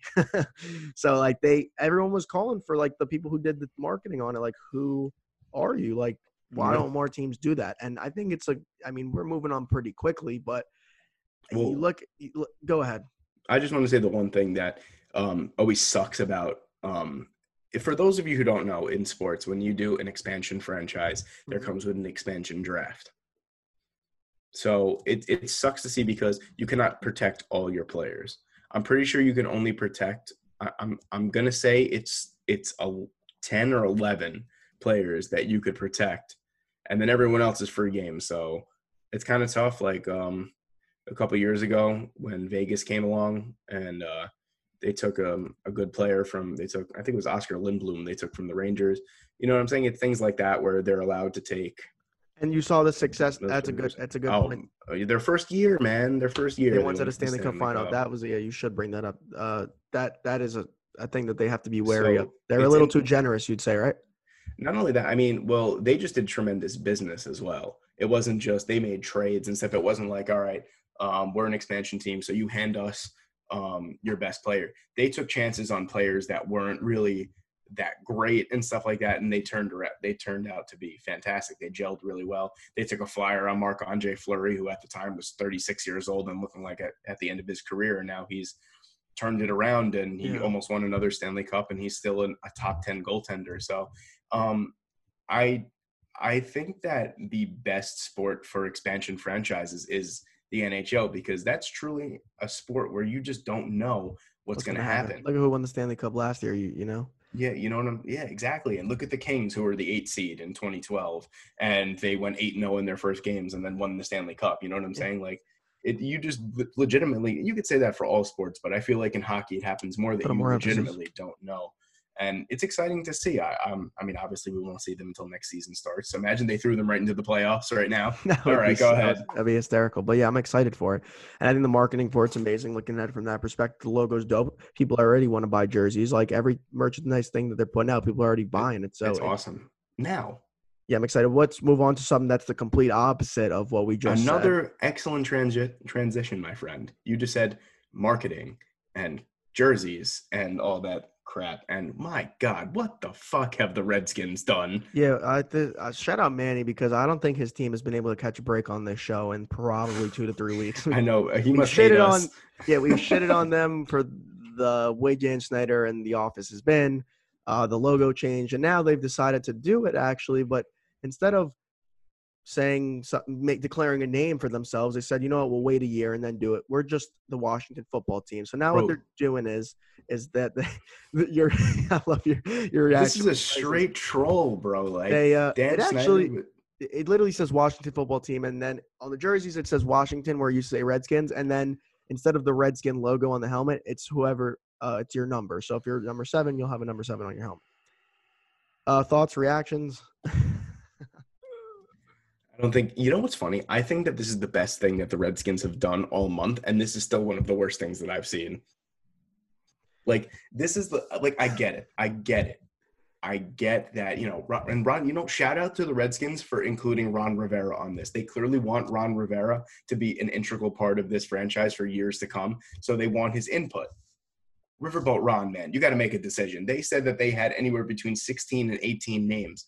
What the fuck, man? How hard is it to get a name? I don't think they want to rush it because like it obviously is important to them, but they could have thought of something else. I eh mean, you know what? That I would stock up on those Washington football team merch because it, will could be sell for- valuable. it will sell for a little bit because it's only going to be like a one year trade. So And you know what the funny part is? I actually really like the jerseys. Yeah, the jerseys were the nice. jerseys are kind of nice, They look like upgraded Redskins jerseys. but like, a lot of uh, NFL teams are going this Michigan State route with jerseys. You saw Yeah. with the Jets too. Mhm. Now kind of looks a little bit like that there, but they are nice jerseys. you you know what's funny? But what the fuck? You, you know what's funny? Like I'm thinking about it now. It's like oh my god! this dude. was clearly so like you know all the bad press that they got and now i'm looking see i love following i love talking about redskins right now because i follow manny and i'm literally up to the date on everything yeah. I know. like- It feels like we're in Redskin Twitter now. that's what i'm saying we, we we have we have a foundation in redskins twitter i feel like yes, and like yes. he's retweeting these people getting hired and everything and i'm not saying that these women are not qualified because they clearly are they've spent years in football but it just seems a little fishy to me that now dan snyder is hiring all these women uh, these minorities, you know what I'm saying? It's like he's trying to cover up, like, hey, look, I could be a good person. It doesn't feel genuine, Yeah. as as genuine as it must be, and it, as genuine as it might be, excuse me, and based off their credentials. we would hope like that it was genuine. Exactly. It just doesn't seem like that because now, like, why didn't you hire them two months ago? Like now you're hiring them like after all this BS happened, especially like with the sexual assault allegations and then hiring women. That just feels so forced. You know, like it does. It's not a good look. And then Yeah, they no- were like, you know, what's a good idea? natural. Yeah. You know, you know, it's a good idea to get away from this bad press.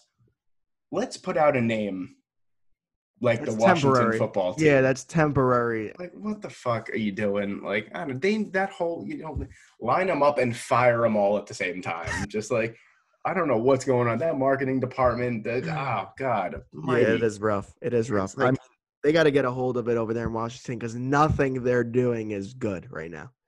The only good thing that i feel like i mean they had a good draft and they have riverboat ron they have two good things going for them right now Yeah, Ron Rivera does look promising over there, but but like everything else like, ron ron must be like looking at his wife in his little like hula and his like hawaiian shirt and being like what the fuck did i get myself into over here yeah, his wife especially is probably questioning him like what's going on in that building. But I'm not gonna lie to Yeah. you, um, they need to get their name out of the press like immediately. Yeah, this is getting rough.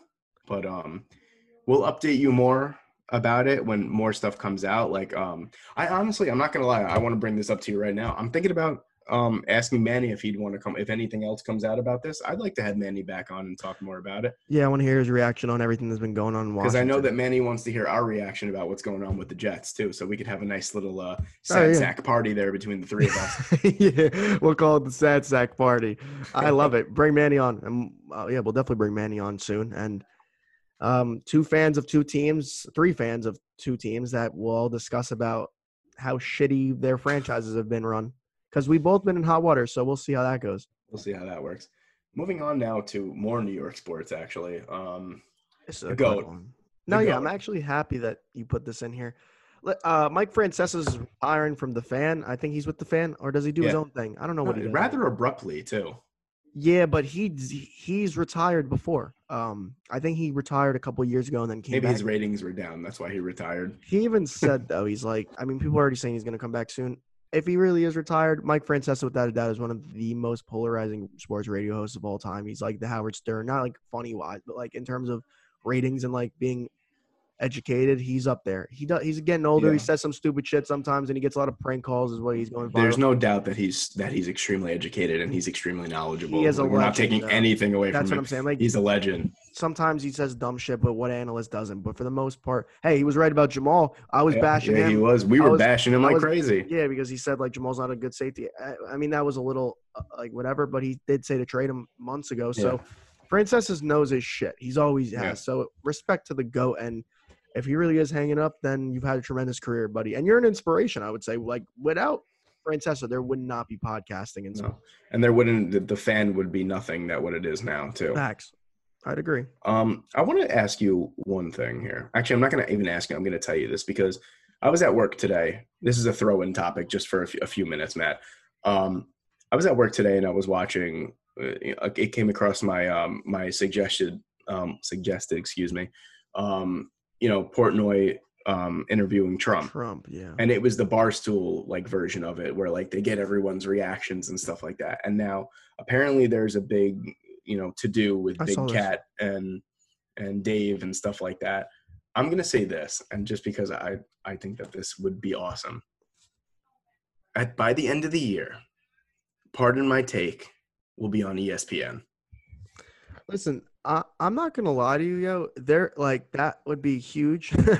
um, I don't know what's gonna happen when it opens up a spot there. for us do Yeah, it you- do it do it no, yeah, I mean it's an interesting point you make because like Dave, um, the thing from what I was hearing online is that the there's some employees, not just him, KFC, I think is a Met fan. Um, he's big for that baseball stuff, but he was another one who was frustrated. It seems like the girl Erica, who's the CEO, and then Mhm. Dave, who owns it essentially, and the president of it, and like a couple of the other uh, and it was like the ceo of like penn gaming and stuff like yeah, that whoever too. really is the owner in it, they all came Yeah. together and they talked like, should we do it? Because you know it's Trump, it's political. Some people don't agree, some people won't. And I think the big problem with these bloggers is like what Big Cat was told and KFC were told like, oh, you guys are gonna have like ownership in this, and you guys are actually gonna be a big part of this company. yeah So we can't do it without you was essentially what they were saying and they're pissed that they weren't asked, should I go and do it? I, I, it seems like KFC and Big Cat are probably not agreeing with a lot of the stuff that comes Yeah. out of Donald Trump's mouth. So it's like they could have at least, he's not saying he would have told them no. He just would have liked to at least give their opinion. And he's saying, Yeah. like, I see where my trust lies. That's the biggest thing. Like, Yeah. I just want to say this for us, like, if our company ever, which I think we have potential to, and if TTL ever reaches that level, I, it, it, I hope it never becomes commercialized like that because that was one thing that Barstool kind of like um sold itself themselves on. on Yeah. yeah, that they weren't commercialized, and now this is a very big step. Like I wouldn't deny. A, listen to me. This is going to be controversial. You, you and I have worked so hard, and like, if we were ever granted an opportunity at, and as successful as Barstool to sit down with the president, it is hard to say no. Like, hundred percent, I would do it. you know, like I don't care who's get- in office. yeah, and I, I, you know what? Some people may disagree with us when we say this, but it's like that is, you know, it's it's hard to say no to something like that, and it's That like, is literally one of the most inter- powerful men in the world. yeah, and to Men interview, or woman, excuse me, figurehead. when you go from like interviewing um college athletes that we've done, bloggers on SB Nation, like some former football players, and then obviously we'll rise and we get bigger and bigger and bigger, and then like they ask you to do the biggest. I see why he would have wanted to do it. Yeah, man, you can't. Like, do, you though. Can't, like even Big Cat said, like Also, the president his dad, as a whole his sorry to cut you off before you go, but his dad, Dave's dad, like he's like isn't even a fan of him. He's like, yeah, I'm not the biggest fan of you. And then even his own dad said Mr. President to him. So like you could Yeah. see, like you may not agree with everything Donald Trump's Mm. doing right now. And you know what? There's probably a lot that is fucked up that's going on in this world. of course. But I do see why he decided to do it. But you, no, of course, because if you, you know, it doesn't even have to be controversial. If you think about it, you're talking about the president of the United States as a figurehead. You're not talking about Donald Trump. You know what I'm saying? Like in general, He got invited was- to go to the he White got House. invited to go sit in the Oval Office 45 in the Rose Garden 45 people have sat in that chair, you And- know, like that is and awesome. interview the president of the United States. That is crazy. Now, regardless of your political views, regardless if you, you know what I'm saying, if you like the current president, we're not even talking. I mean, we're talking about Trump and Portnoy right now because Trump is in office.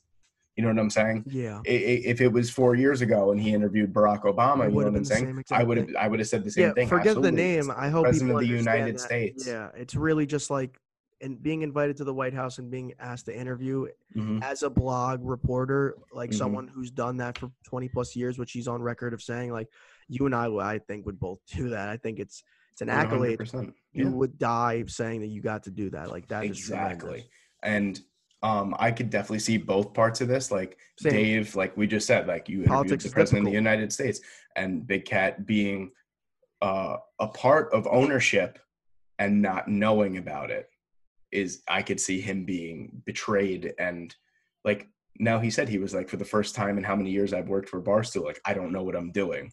Now I don't know if that is um you know a little staged to kind of get a little bit more attention on them. But um I could definitely do- see both both sides. Yeah, I do. I I agree with you. I'm happy you brought that topic up because it is interesting, and Mhm. politics is always a touchy thing. But you know, Yeah. I do. Uh, we I feel like we always see both sides of everything. That's like one good thing about um us in terms of Got to be transparent, man. Got to be transparent. That's the only way that things are going to get done in this country. I'd agree. Let's uh let's move on though to the uh we Now, have a couple more fuck is going topics. on here? Yeah, all right. So listen, 2020 can't get any more fucking crazier, but you know what? It can.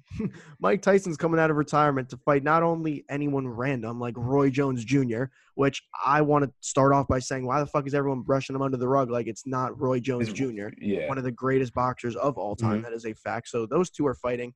Uh, age is pretty similar. I think one's 54, one's like 50 something else.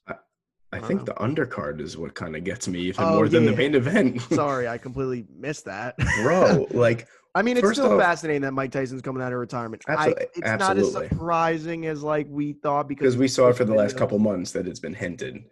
Yeah, like that he was going to come back and he kind of literally said i'm back baby. So i mean like what were we going to expect?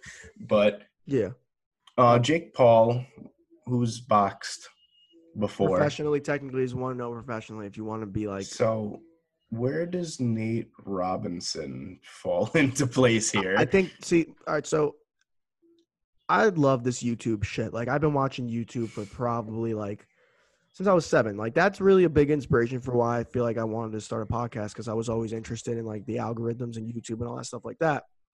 So like the Pauls kind of got big, and I'm not a really a big Jake Paul guy, but I'm mm. I am familiar with like I don't I like Logan actually. That's a hot take that I have, but like I, I think Jake's an asshole and like he's done some really fucked up shit, and he's on Yeah. the record of doing some nasty shit. So I'm not a Jake Paul fan. I can't stand Jake Paul. But since I'm like familiar with this YouTube shit, I do kind of see like Nate Robinson and how his name kind of got brought up because he's like one of the smallest basketball players, easily marketable, and like he's fighting and like it just it didn't surprise me too much. is there any beef though like No, I don't- mean I don't I haven't heard of anything, but the reason why I think the fight didn't surprise me is because like Nate Robinson is one of those people like Chris Brown or Soulja Boy, who's like always been had their name in that YouTube boxing hat. Like Yeah. I've heard his name before. And it doesn't surprise me that Jake Paul's fighting him because like one, he's way smaller than him. Jake Paul, if I'm not correct, six foot plus, and then Nate Robinson's five six, five seven. Yeah. Um, and also Nate Robinson like has probably a legit shot of actually like, Yeah. working Jake Paul. So I think it, it and you know it's, it's, very interesting marketable. A small dude who used to be in the NBA. against an asshole youtuber Yeah, like that's why it doesn't surprise me too much. yeah um I'll watch though. The- we'll the- probably both be watching. Oh, of course. The I'll drop whatever money that pay per view is ha- hand down.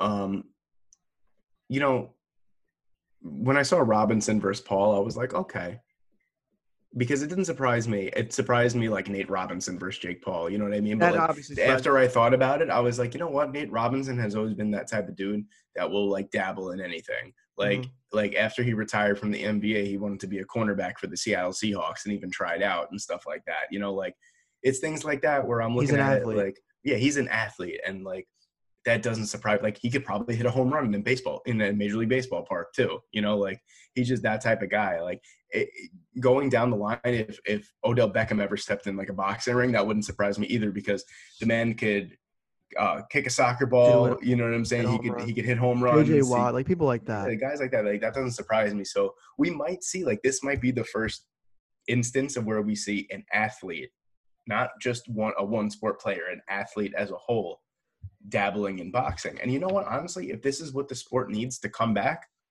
I'm all for that. I think they've actually done a good job uh, with the whole KSI Logan Paul things, and then they had um, uh, Billy Joe Saunders and like uh, Devin Haney, real boxers on the undercards of those fights, and then they get like right two months later they have like Anthony Joshua fight. So and then they had the Tyson Fury fight. So like they're Yeah. marketing them pretty good. They do these famous YouTube boxing fights, and then they'll do like real fights. So Yeah. it if that's what it if that's what it takes, I mean, Yeah, there you go. If that's what it takes, then you know what? I'm not opposed to it. And you know what? I will be entertained by watching Jake Paul fight someone who's five seven, and it's like a win win. Like if Jake Paul wins, like that's pretty funny to be like, wow, Jake Paul, like yeah, actually. well, wow, or- big man, you know, like yeah, and then if it's like if he loses, then we all hate Jake Paul. We could sit there and be like, "Fuck you, Jake Paul." In a way, he's a genius for that, but at the oh, same Oh, yeah. time, like, I'm still not gonna like him. But I will be tuning in, especially for the Mike Tyson thing. I I am uh, more than happy to watch Mike Tyson come back. I'm a little nervous Yeah. because of his age, but Yeah. And I his stamina.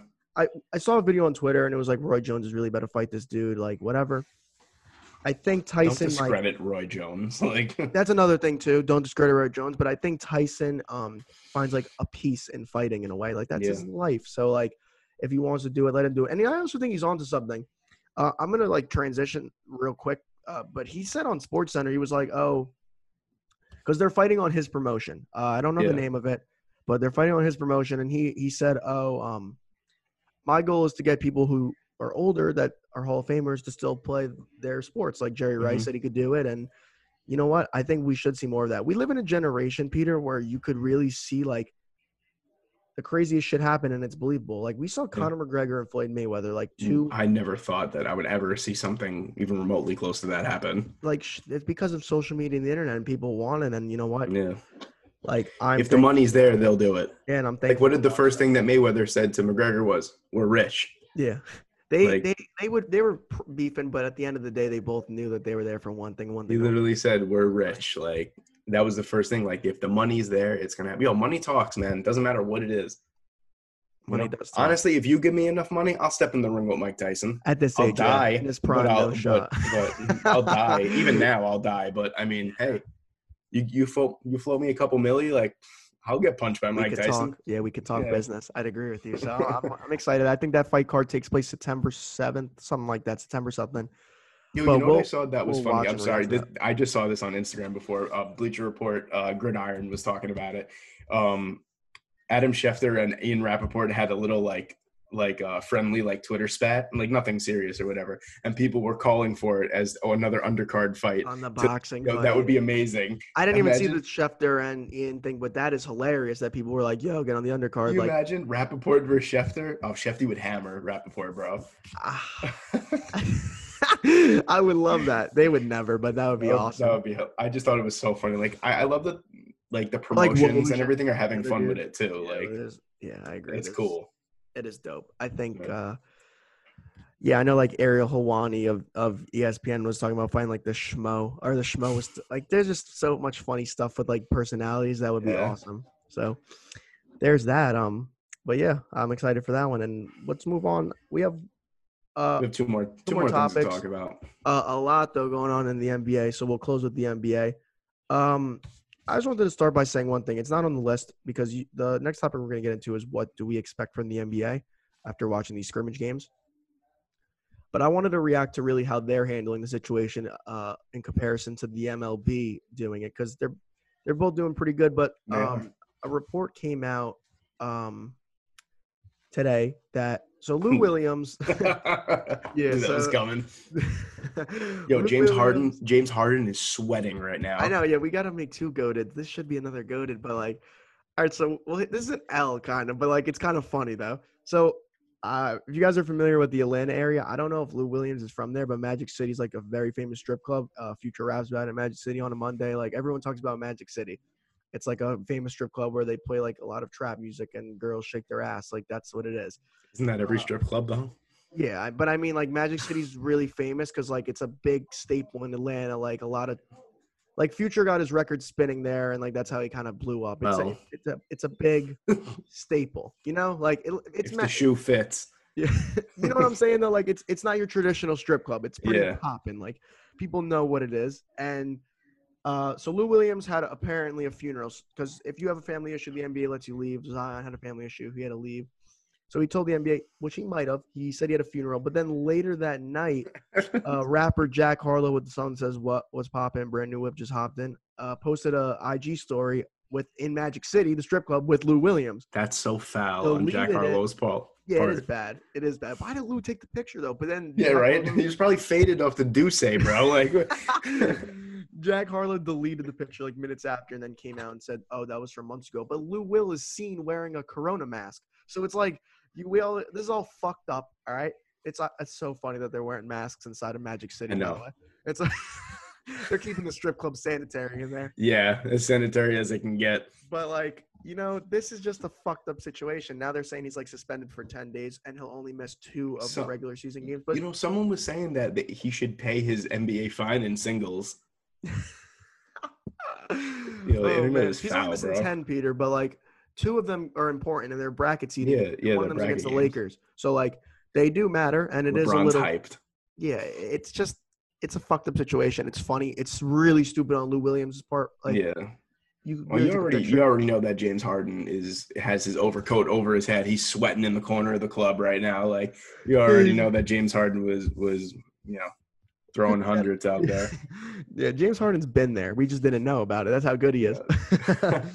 no, but uh, I think that's really funny. In all seriousness, getting back to like what can we expect? First off, I love the setup. One thing that really stood out to me is that the NBA is allowing players to come watch the games from a safe distance, and I think that's really cool. yeah, that is cool. I think the fans look a little cleaner too. It's like digitalized, opposed to where there's no fans in. It's a nice setup. It really is. I like how they have like, It's like a scrimmage court. home court. You got like the team on the digital, um, the digital like Titantron or whatever you want to call it in the back of both buckets and stuff like that. Like It's better than nothing, like we've said. they did a really things. nice job. I mean, they have all the they have all the resources, you know, in their hands there at Disney. I mean, Disney, you know, they're, Yeah, they picked the right spot. I Yeah, would they say they picked the picked the right right spot. spot. they got all the Um, technology in the world over there. So True. I I'm just like kind of used to everything now being like this, so it's like whatever my just stance on is that it's better than nothing. But in comparison to the other things, which I want to ask you about right now, I think it's uh I think it's okay. Uh it's not better or worse. They're all about the same. I think the thing that's better is that like you said, the scrimmage courts and I like the digital fans. But I was gonna ask you, do you think it's better um than the other sports or where where do you think it stands? Um, I think the setup, like I said before, is the nicest. I think it looks, like you said, the cleanest. It looks the the most put together. I feel like uh, the MLB, you know, everything because the MLB they're in actual stadiums. You know what I mean? Like there, there there's no setup. Yeah. There's no setup. It's a little odd, and this looks the more normal than anything. You know what I'm saying? Because they made they did it right. If they were gonna put they were gonna put seats, they put very little seats. They made it look the camera angles make it look very small. They made it. They did a good production wise. They did a good job. It looks the cleanest out of everything. What um my my real last thing for you is this: How do you expect them to do the NBA Finals though? I mean, this goes for everything, postseasons and everything, Tough, but I feel like it's going to be a weird NBA Finals. It yeah, it's definitely gonna be weird. I mean, especially leo can you imagine? Like, just think about this for a second. Like, you imagine like LeBron in the finals or some shit, and then you got like Pat Bev like in the stands, just like heckling LeBron. You know what I'm saying? Like, That would be funny. could you imagine? Like, I just think that aspect of it is funny. That like, literally, their peers can sit in the stands and watch them win the NBA title like firsthand. And they're like Um, the only ones that are allowed. It's like a, bro, it's it's cool so it's like a, it's a college man. campus with NBA stars. Well, that's what if you remember during March Madness, because you know we haven't had a March Madness since last year. Mhm. Uh, it, the the teams that are in the city get to go watch as a group, get to watch the teams that they might be playing. So it's kind of ha- has like that feel to it a little bit. Um, like I said, production wise, I like it. I don't like the the um, announcers like over Zoom or whatever that. That's I don't like that on anything. Like today, I I, said like the S. Network was horrible with the home. Fucking, Yeah, uh, I'm, I'm not a fan of that. Um, I just missed a bang by Mike Breen in person. You know what I'm saying? Like that hits different, like when it's in person. Yeah, But um, maybe it'll be better in the finals. They'll probably come more prepared. They're also letting like commentators in. Pro, they'll probably adjust it because like it, they have people in the Yeah. national stadium once- doing it. They'll probably once have the numbers go down and stuff too, once it starts getting a little bit safer, maybe they'll open up just a little bit. But um, I, I do think it looks the cleanest out of all the sports so far. We haven't seen, but we haven't seen what hockey has to offer yet. So Yeah, fair point. So we'll see what happens. Yeah, hockey. You're right. We haven't seen what hockey Uh, has. I mean, MLS. I mean, it's literally just a gigantic college campus of fields. It looks, it, it- to me, it looks horrific. They have just one giant banner going across one side of the field, covering everything else, but you could clearly still see the other, the other fields, and Yeah. the other teams training on the other fields too. So it's a Yeah, little weird.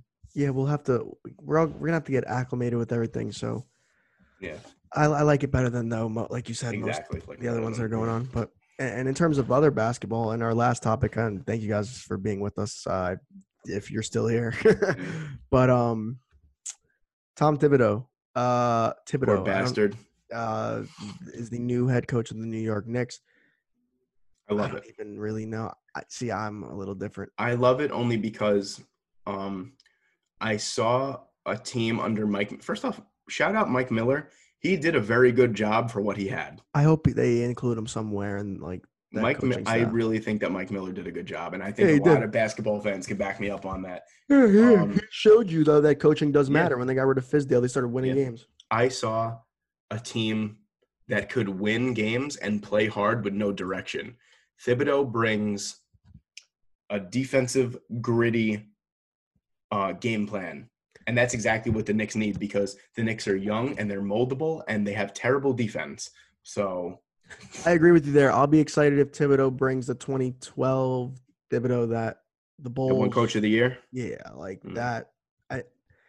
If he if he coaches like he coaches the Bulls, that'd be good. He was a little shaky in Minnesota. That's my only concern. I really like I really like what they have. Well, they have so you know with the whole Jimmy Butler thing too. There, you know what I mean. Like they had they had a very weird dynamic and stuff. I don't think he got a fair shake in I agree with you, but it, it's like fifty. It's a risk.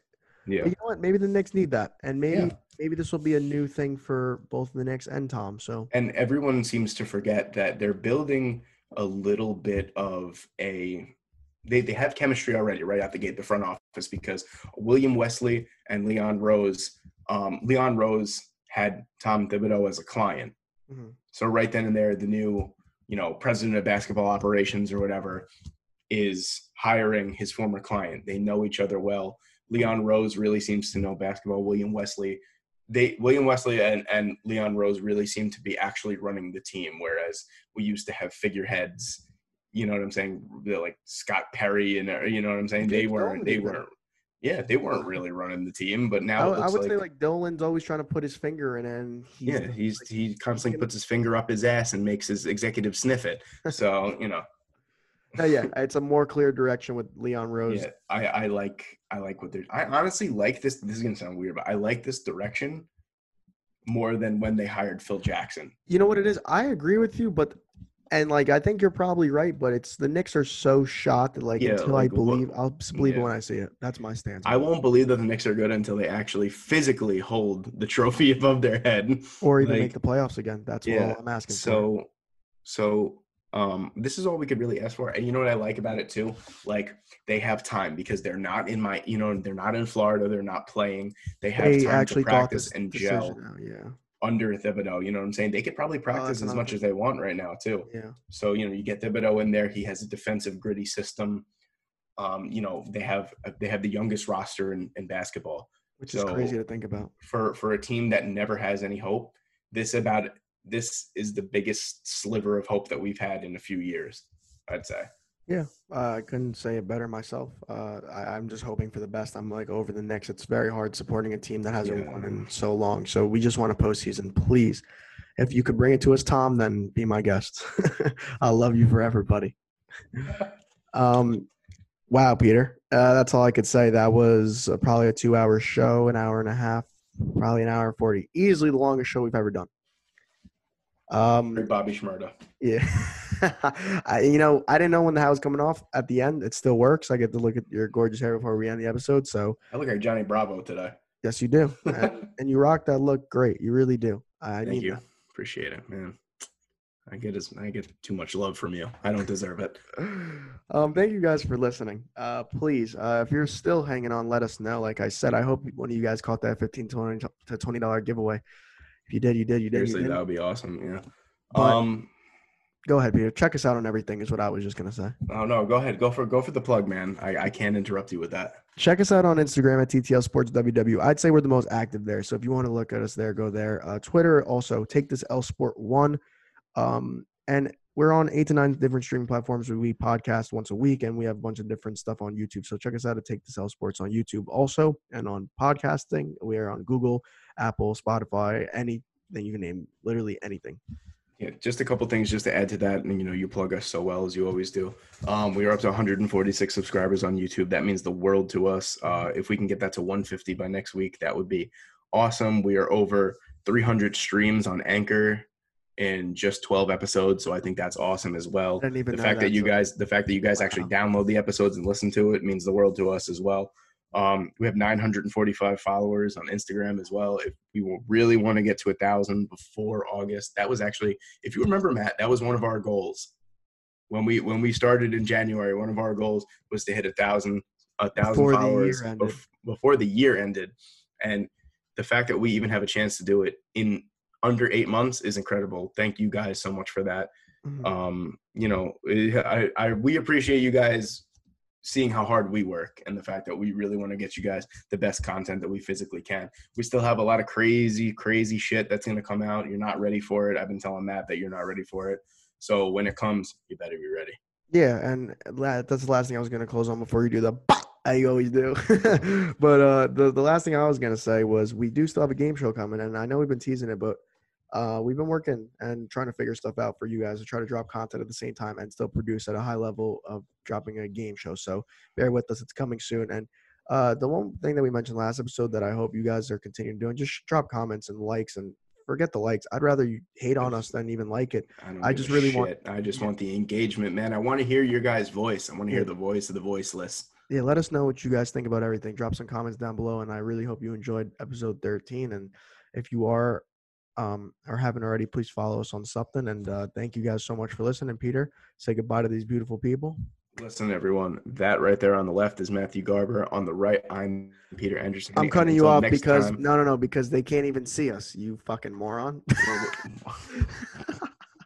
if you're listening to this, then how do they know who's on the left and who's on the right? That's why I said on the left and right. Nah, I'm. I. I. You know? I, I Maybe you're right. up. Actually, maybe you're right because you know what? Maybe I'm the fucking idiot because they would know now. You're giving them context of where we're sitting. I'm the idiot. All right, that whole last minute right there was just a disaster. So let me say that again. On my left hand side, that's Matthew Garber. On the right hand side, I'm Peter Anderson. And until next time, like, share, subscribe, and peace.